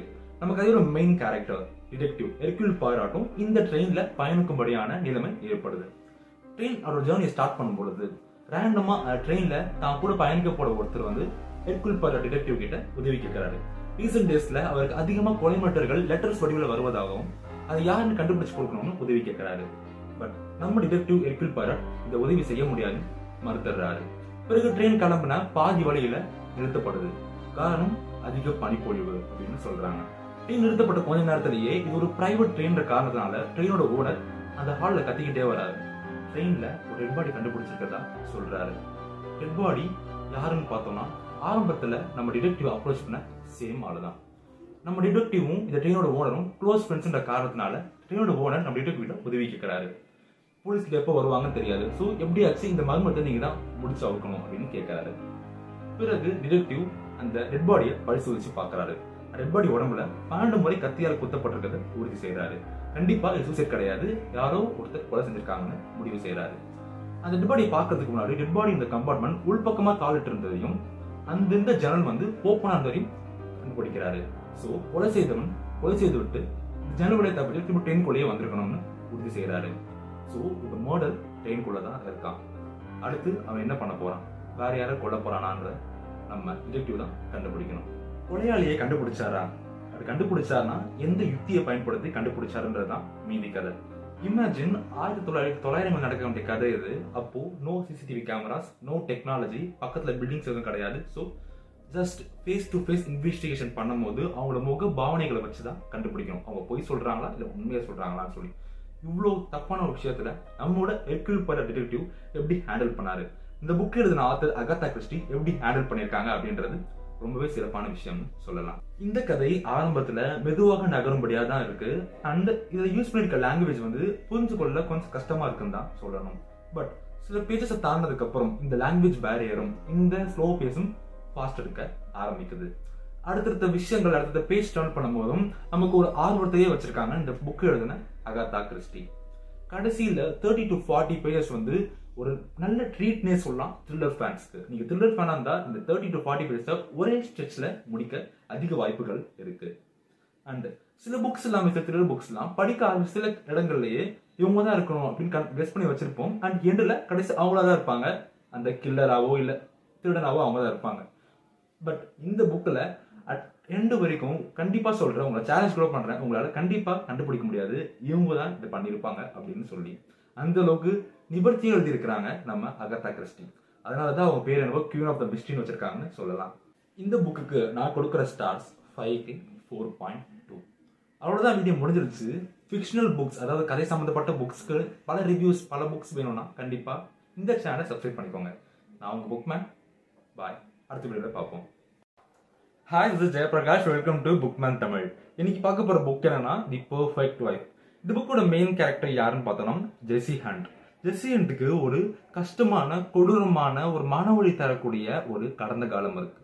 அவங்க சின்ன வயசுல இருக்கும்போது ஒரு சீரியல் கில்லர் அவங்கள கடத்திக்கிட்டு போய் அவங்கள உட்கார வச்சு அவங்களுக்கு முன்னாடி பல பேரை நிற்க வச்சு சித்திரவதை செஞ்ச விஷயங்களை இவங்க மனசுல ஏற்ற வச்சிருக்காரு. இவ்வளோ பெரிய ஒரு கஷ்டமான விஷயத்த தாண்டி வந்து இப்போ நல்ல நிலையில இருக்கிறாங்க ஜெஸ்டியன் ஜெஸ்டியன் கிரிமினல் ப்ரொஃபைலிங் அப்படின்ற ஒரு துறையில் மாஸ்டர்ஸ் பண்ணிட்டு இருக்காங்க அவங்களோட ஹஸ்பண்ட் கைல் ஒரு பெரிய நிறுவனத்தில் நல்லாவே வேலை செஞ்சு அதிகமாகவே சம்பாரிச்சுக்கிட்டு இருக்காருன்னு தான் சொல்லணும். த ஹஸ்பண்டோட ப்ரொமோஷனுக்காக அந்த பெரிய சிட்டியை விட்டுட்டு ஒரு கண்ட்ரி சைடு அதாவது மக்கள் தொகை அதிகமாக இல்லாத ஒரு இடத்துக்கு ஜெஸ்ஸியும் கையிலும் குடிபெயர்றாங்க வந்த இடத்துல இருந்து எல்லாருமே அவங்கள வரவேற்பா வரவேற்கிறாங்க. எல்லாருமே அவங்களுக்கு பிடிக்க ஆரம்பிக்கிறாங்க. பட் கொஞ்ச காலம் போனதுக்கப்புறம் அந்த எதிர்த்து வீட்டுக்காரங்க பக்கத்து வீட்டுக்காரங்க அவங்க வீட்டு வேலைக்காரர்கள்லாம் ஏதோ ஒரு பெரிய ரகசியத்தை தான் இருந்து மறைக்கிறாங்கன்னு நம்ம ஜெஸ்ஸிக்கு தோண ஆரம்பிக்குது. ஸோ அதை தேடுற வேட்டையில் இறங்குறான் இதே சமயத்தில் தான் அந்த கிரிமினல் ப்ரொஃபைலிங் படிக்கிறாங்கல்ல அது ஒரு லாஸ்ட் செஷன் இப்போ. இந்த ப்ராஜெக்ட் ஒர்க்கை முடிச்சிட்டோம்னா அந்த படிப்பு முடிஞ்சிடும் அதற்காக ஒரு பெரிய சீரியல் கில்லரை இன்வெஸ்டிகேட் பண்ண வேண்டியதுதான் அவள் வேலை. அதை இன்வெஸ்டிகேட் பண்ண போகிறான் போகிற இடத்துல அந்த சீரியல் கில்லர் ஜெஸ்ஸியை பற்றின எல்லா விஷயங்களுமே தெரிஞ்சு வச்சிருக்கான். எப்படி தெரியும் அந்த சீரியல் கில்லருக்கு ஜெஸ்ஸியை பற்றி இந்த விஷயம் ஜெஸ்ஸியை போட்டு வண்டியை குழப்ப வைக்குது. அதே சமயத்தில் இப்போ புதுசாக இடம் மாறி வந்திருக்க அந்த கம்யூனிட்டிக்குள்ள ஒரு கிளப் இருக்குது ஃபேமஸான கிளப் இந்த கிளப்ல இருக்க ஆட்கள் எல்லாருமே விசித்திரமான விஷயங்களை செய்ய ஆரம்பிக்கிறாங்க. குறிப்பிட்ட நாட்களில் அந்த கிளப்ல ஏதோ ஒரு மீட்டிங் நடக்குது. அந்த மீட்டிங்கில் கண்டிப்பாக நல்ல விஷயம் நடக்கல பல தப்பான விஷயங்கள் நடக்குதுன்னு ஜெசிக்கு தெரிய வருது. அதை கண்டுபிடிச்சதுலேருந்து அவளுக்கு மனசு தூக்கி வாரி போடுது. இப்போ ஒரு பக்கம் ஒரு சீரியல் கில்லர் தன்னை பற்றின எல்லா விஷயமும் தெரிஞ்சு வச்சுருக்கான். இதுக்கு முன்னாடி அந்த சீரியல் கில்லரை அவள் பார்த்தது கூட கிடையாது. இன்னொரு பக்கம் தன் ஹஸ்பண்டுக்காக வந்த இடத்துல பல தவறுகள் நடக்கிறத ஜெசி தெரிஞ்சுக்க ஆரம்பிக்கிறார் இந்த ரெண்டு விஷயங்களும் போட்டு ஜெஸ்ஸியை த மண்டையை குழப்ப ஆரம்பிக்குது. கடைசியில் ஜெஸ்ஸி என்ன பண்ணலாம் அப்படின்றது தான் மீதி கதை இந்த புக் வந்து ஒரு இ புக் வடிவில் அமேசான் கெண்டலில் ஃப்ரீயாகவே இருக்குது நீங்கள் எப்போ வேணால் வாங்கி படிக்கலாம். இந்த புக் ஆரம்பத்திலிருந்து முடிகிற வரைக்கும் என்னை அப்படியே பிடிச்சி வச்சுக்கிச்சுன்னு தான் சொல்லணும். அவ்வளோ பக்காவான பேஸில் போயிட்டு இருந்துச்சு. கிட்டத்தட்ட ஒரு ஸ்லோ ஸ்லோ பாய்சன் கூட சொல்லலாம். கீழே வைக்கலாம்னு தோணும். திருப்பி படிக்கலாம்னு தோணும். எடுத்து படிச்சுக்கிட்டு இருப்போம். அந்த மாதிரி ஒரு புக்கு தான் இந்த கேட்டகரி அண்ட் இந்த புக்கோட சில இடங்கள் வந்து ரொம்பவே நல்லாவே எழுதப்பட்டிருந்துச்சு. எனக்கு பர்சனலாக பிடிச்ச இடம்னா நம்ம கேர மெயின் கேரக்டர் ஜெஸ்ஸி ஹண்ட்டும் அந்த விசாரிக்க போற சீரியல் கில்லரும் அந்த பேசுற கம்யூனிகேஷன் கேப் த்ரீ டைம்ஸ் அவங்க பேசுவாங்கன்னு நினைக்கிறேன். த்ரீ டைம்ஸ்மே பக்கா கிரிப்பிங்காக இருந்துச்சு. அந்த அளவுக்கு நல்லா எழுதியிருந்தாங்க அந்த ஆத்தர் இந்த புக்கோட மெயின் ஒரு முக்கியமான பெரிய பிரச்சனையாக நான் பார்க்கறது என்னன்னா இந்த புக் ஒரு இருபத்தி ஒரு பார்ட் கொண்ட புக் இதுக்கு இந்த ஸ்டோரிக்கு இருபத்தொரு பாட்டு எடுத்தாங்கன்னு எனக்கு ஒன்றுமே புரியல. அண்ட் ஃபர்ஸ்ட் புக்கை ஃப்ரீயாக கொடுத்துருக்காங்க அடுத்த புக்கில் பே பண்ணி படிக்கிற மாதிரி புக்ஸ் தான். அண்ட் எப்படி அந்த ஆத்தர் எதிர்பார்த்தாங்கன்னு தெரியல? என்னதான் நல்ல பிளாட்டாகவே இருக்கட்டும் இந்த கதை. இருபத்தி ஒரு புக்ஸ் எப்படி எதிர்பார்த்தாங்க? ஒவ்வொன்றும் இரநூறு இரநூத்தம்பது பேஜஸ் இருக்கு. எப்படி படிப்பாங்க எதிர்பார்த்தாங்க தெரியல. எனக்கு கண்டிப்பாக இந்த விஷயம் கேள்விப்பட்டோன்னே எரிச்சலாக இருந்துச்சு. எல்லாமே கண்டினியூஸ் ஸ்டோரி வேற. அண்ட் இந்த புக் ஒரு த்ரீ ஃபோரில் முடிச்சிருக்கலாமா? டுவெண்ட்டி வரைக்கும் எடுத்துகிட்டு போயிட்டாங்க. மேபி அதை அப்படி கண் நம்ம படிக்க வச்சுன்னு எதிர்பார்த்தாங்க போல இருக்கு. அண்ட் இந்த புக்குக்கு நான் கொடுக்குற ஸ்டார்ஸ் என்னன்னா ஃபைவ்க்கு ஃபோர் பாயிண்ட் டூ ஸ்டில் இந்த புக் ஃப்ரீ புக் தான். நீங்கள் பட் டு ரீட் இந்த ஃபர்ஸ்ட் புக் மட்டும் படிக்கணும்னா படிக்கலாம். லாஸ்ட்டில் ஒரு பெரிய எதிர்பார்ப்போட முடிச்சிருப்பாங்க. அண்ட் போகிறது மேலே படிக்கணும்னா காசு கொடுத்து படிக்கிற மாதிரி இருக்கும். இது ஃப்ரீ தான் கிடைச்சது. நீங்கள் ஈஸியாக படிக்கலாம். பாய் பொதுவாகவே ஒருத்தர் இன்னொருத்தர் கொலை செய்கிறாங்கன்னா அதுக்கு பின்னாடி ஒரு ஸ்ட்ராங்கான ரீசன் இல்லாமல் அதை செய்ய மாட்டாங்க. செஞ்சு முடிச்சதுக்கப்புறம் போலீஸ் இன்வெஸ்டிகேஷனை ஸ்டார்ட் பண்ணும்பொழுது அதுக்கான காரணத்தை கடைசியில் கண்டுபிடிக்காமலும் விட மாட்டாங்க. பட் இன்னைக்கு பார்க்க போகிற ஸ்டோரியில் ஒரு கொலையாளி ஒருத்தர் கொலை செய்கிறாங்க கொலை செஞ்சு முடிச்சதுக்கு அப்புறம் அவங்க வாயை திறந்து ஒரு வார்த்தை கூட பேசல. விசாரிக்க வந்தவங்ககிட்டயும் சரி கோர்ட்லயும் சரி ஒரு வார்த்தை கூட வாயை திறந்து அவங்க பேசல. கேட்க விசித்திரமா இருக்குல்ல? இன்னையோட புக் தி சைலண்ட் பேஷண்ட் இந்த புக்கோட சம்மரி அண்ட் இந்த வீடியோவில் பார்க்கலாம். நம்ம சைலண்ட் பேஷண்டோட முக்கியமான ஒரு கதாபாத்திரம் அலிஷியா அலிஷியா லண்டன்ல ஒரு பெரிய பெயிண்டரா இருக்காங்க. ஒரு அழகான வாழ்க்கை பிரச்சனை இல்லாத வாழ்க்கையை ஓட்டிக்கிட்டு இருக்காங்க. ஒரு நாள் அலிஷாவோட ஹஸ்பண்ட் கேப்ரியல் ஈவினிங் வேலையை முடிச்சுட்டு வீட்டுக்கு வராரு. அப்போ அலிஷியா தன் கையில இருந்த கண்ணால கேப்ரியலை அஞ்சு முறை முகத்திலேயே சுட்டு கொள்றாங்க கொன்னதுக்கு அப்புறம் ஒரு வார்த்தை கூட அவங்க பேசல. தென் அலிஷியா தான் பண்ண விஷயத்த வாய் திறந்து சொல்லாம இருந்தனாலையும் அதுக்கான தெளிவான ஒரு காரணத்தை கொடுக்காதனாலையும் நாடு ஃபுல்லா இந்த செய்தி பரவ ஆரம்பிக்குது. அது இப்படி ஒருத்தன் கொன்னுட்டு அதுக்கான காரணத்தை சொல்லாம இருப்பாங்கன்னு சொல்லி யாராலையும் யூகி போட முடியல. கோர்ட்ல கூட கேஸ் நடந்துச்சு. தன்னை காப்பாத்திக்கிறதுக்கு கூட ஒரு வாய் கூட ஒரு விஷயத்துக்கு கூட வந்து திறந்து சொல்லவே இல்லை. அதுக்கப்புறம் அலிஷியா அந்த கொலை பண்ண ஷாக்ல ஒரு மனநல பாதிக்கப்பட்டவங்களா மாறி இருக்கலாம் அப்படின்னு சொல்லி ஒரு செக்யூர்டு லண்டன்ல இருக்க யூனிட்ல அவங்கள அனுமதிக்கிறாங்க. கவுன்சிலிங் கொடுத்து உண்மையை கண்டுபிடிக்க தயார் பண்றாங்க. ஏழு வருஷம் ஆச்சு. இன்னும் அலிஷியா ஒரு வார்த்தை கூட பேசல. பல சைக்கோ தெரபிஸ்ட் அவங்க கிட்ட பேசியிருக்காங்க. இன்னமும் யாராலையும் பதில் கண்டுபிடிக்க முடியல. அப்போதான் அலிஷியாவை ட்ரீட்மெண்ட் பண்ணிக்கிட்டு இருக்க அந்த குறிப்பிட்ட யூனிட்டுக்கு புதுசா ஒரு சைக்கோ தெரபிஸ்ட் அப்பாயின்மெண்ட் பண்றாங்க. அவர் பேர் தியோ ஃபேபர் இவர் ரொம்ப நாளாவே அலிஷாவோட கேஸை சால்வ் பண்ணணும் அவங்க கிட்ட பேசி எப்படியாச்சும் உண்மையை கண்டுபிடிக்கணும்ன்ற ஒரு ஆர்வத்தோட காத்துக்கிட்டு இருக்கவர். அவர் அலிஷியா கிட்ட பேச ஆரம்பிக்கிறார். முதல் முதல் அலிஷியா இந்த ஏழு வருஷத்துல தியோ கிட்ட பேச ஆரம்பிக்கிறார். கொஞ்சம் கொஞ்சமா தான் மனசு இருக்க விஷயங்களை ஓப்பன் பண்ண ஆரம்பிக்கிறான் கடைசியில் எதனால தான் ஹஸ்பண்டை கொன்ன? கொன்னதுக்கப்புறம் எதுக்காக நான் அமைதியாக ஆனன்ற விஷயத்த தியோ கிட்ட சொன்னாங்களா? சொல்லலையா? இதுதான் மீதி கதை. இந்த புக் ஒரு பக்க சைக்கலாஜிக்கல் த்ரில்லர் இந்த புக்கை படிக்க ஆரம்பிக்கிற பொழுது நான் எப்போ அலிஷாவோட மனநிலையை தெரிஞ்சுக்க ஆரம்பிச்சனோ அந்த கேரக்டரோட மனநிலை எந்த அளவுக்கு பாதிக்கப்படுறதுன்னு தெரிஞ்சுக்க ஆரம்பிச்சனோ அப்போவே என்ன அறியாமல் அழுக ஆரம்பிச்சேன்னு தான் சொல்லணும். ஜஸ்ட் கேரக்டர் ஸ்டில் அது எனக்கு கனெக்ட் ஆச்சு ரொம்பவே. ஸோ ரொம்பவே ஃபீலிங்காக எடுத்துகிட்டு போயிருந்தாங்க. அண்ட் ஒரு செகண்ட் அலிஷாவோட இடத்துல நான் நிற்க வச்சு பார்த்தேன். கண்ணீர் தானாக வர ஆரம்பிச்சிச்சு. அந்த அளவுக்கு பாதிக்கப்பட்டிருப்பாங்க நம்ம அலிஷா. இந்த புக்கில் இருந்து நம்ம வாழ்க்கைக்கு எடுத்துக்க வேண்டிய ஒரு முக்கியமான விஷயம் இருக்குது பேச வேண்டிய வார்த்தைகளை பார்த்து பேசணும். கொட்டினதுக்கப்புறம் அள்ள முடியாது. இந்த விஷயத்த என்றைக்குமே மறக்கக்கூடாது அண்டு இந்த புக்கை பொறுத்த வரைக்கும் நல்ல ஒரு ரெண்டு ஸ்டோரி போயிட்டு இருக்கும் பிரைமரியா ஒரு ஸ்டோரி செகண்டரியா ஒரு ஸ்டோரி சில இடங்கள்ல நான் அதை வெறுத்தேன். எதுக்கு இந்த செகண்டரி ஸ்டோரி முதல் ஸ்டோரியை மட்டும் வச்சு ஒழுங்காக கொண்டு போகலாங்க ஸ்டோரின்னு எதிர்பார்த்துட்டு இருக்கும்போது எல்லாத்துக்கும் முடிவு கட்டுற மாதிரி ஆத்தர் ரெண்டு ஸ்டோரியும் சேர்த்து பக்காவாக ஒரு கிளைமேக்ஸ் கொடுத்தது. இந்த புக்கை கண்டிப்பாக வெற்றி அடை செஞ்சது தான் சொல்லணும். என் ஹார்ட்டுக்கு ரொம்ப க்ளோஸாகவே வந்துச்சுன்னு தான் சொல்லணும்.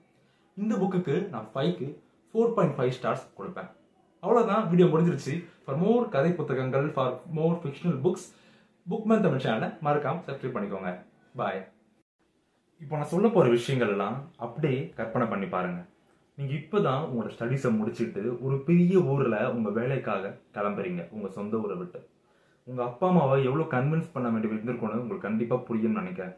அதுவே நீங்கள் ஒரு பொண்ணாக இருந்தால் எப்படி தன் சொந்த ஊரை விட்டு வெளியூரில் வேலை செய்ய போகிறேன்னு கன்வின்ஸ் பண்ணுறது எவ்வளோ கஷ்டமான விஷயம்னு உங்களுக்கு கண்டிப்பாக புரியும்னு நான் நினைக்கிறேன்.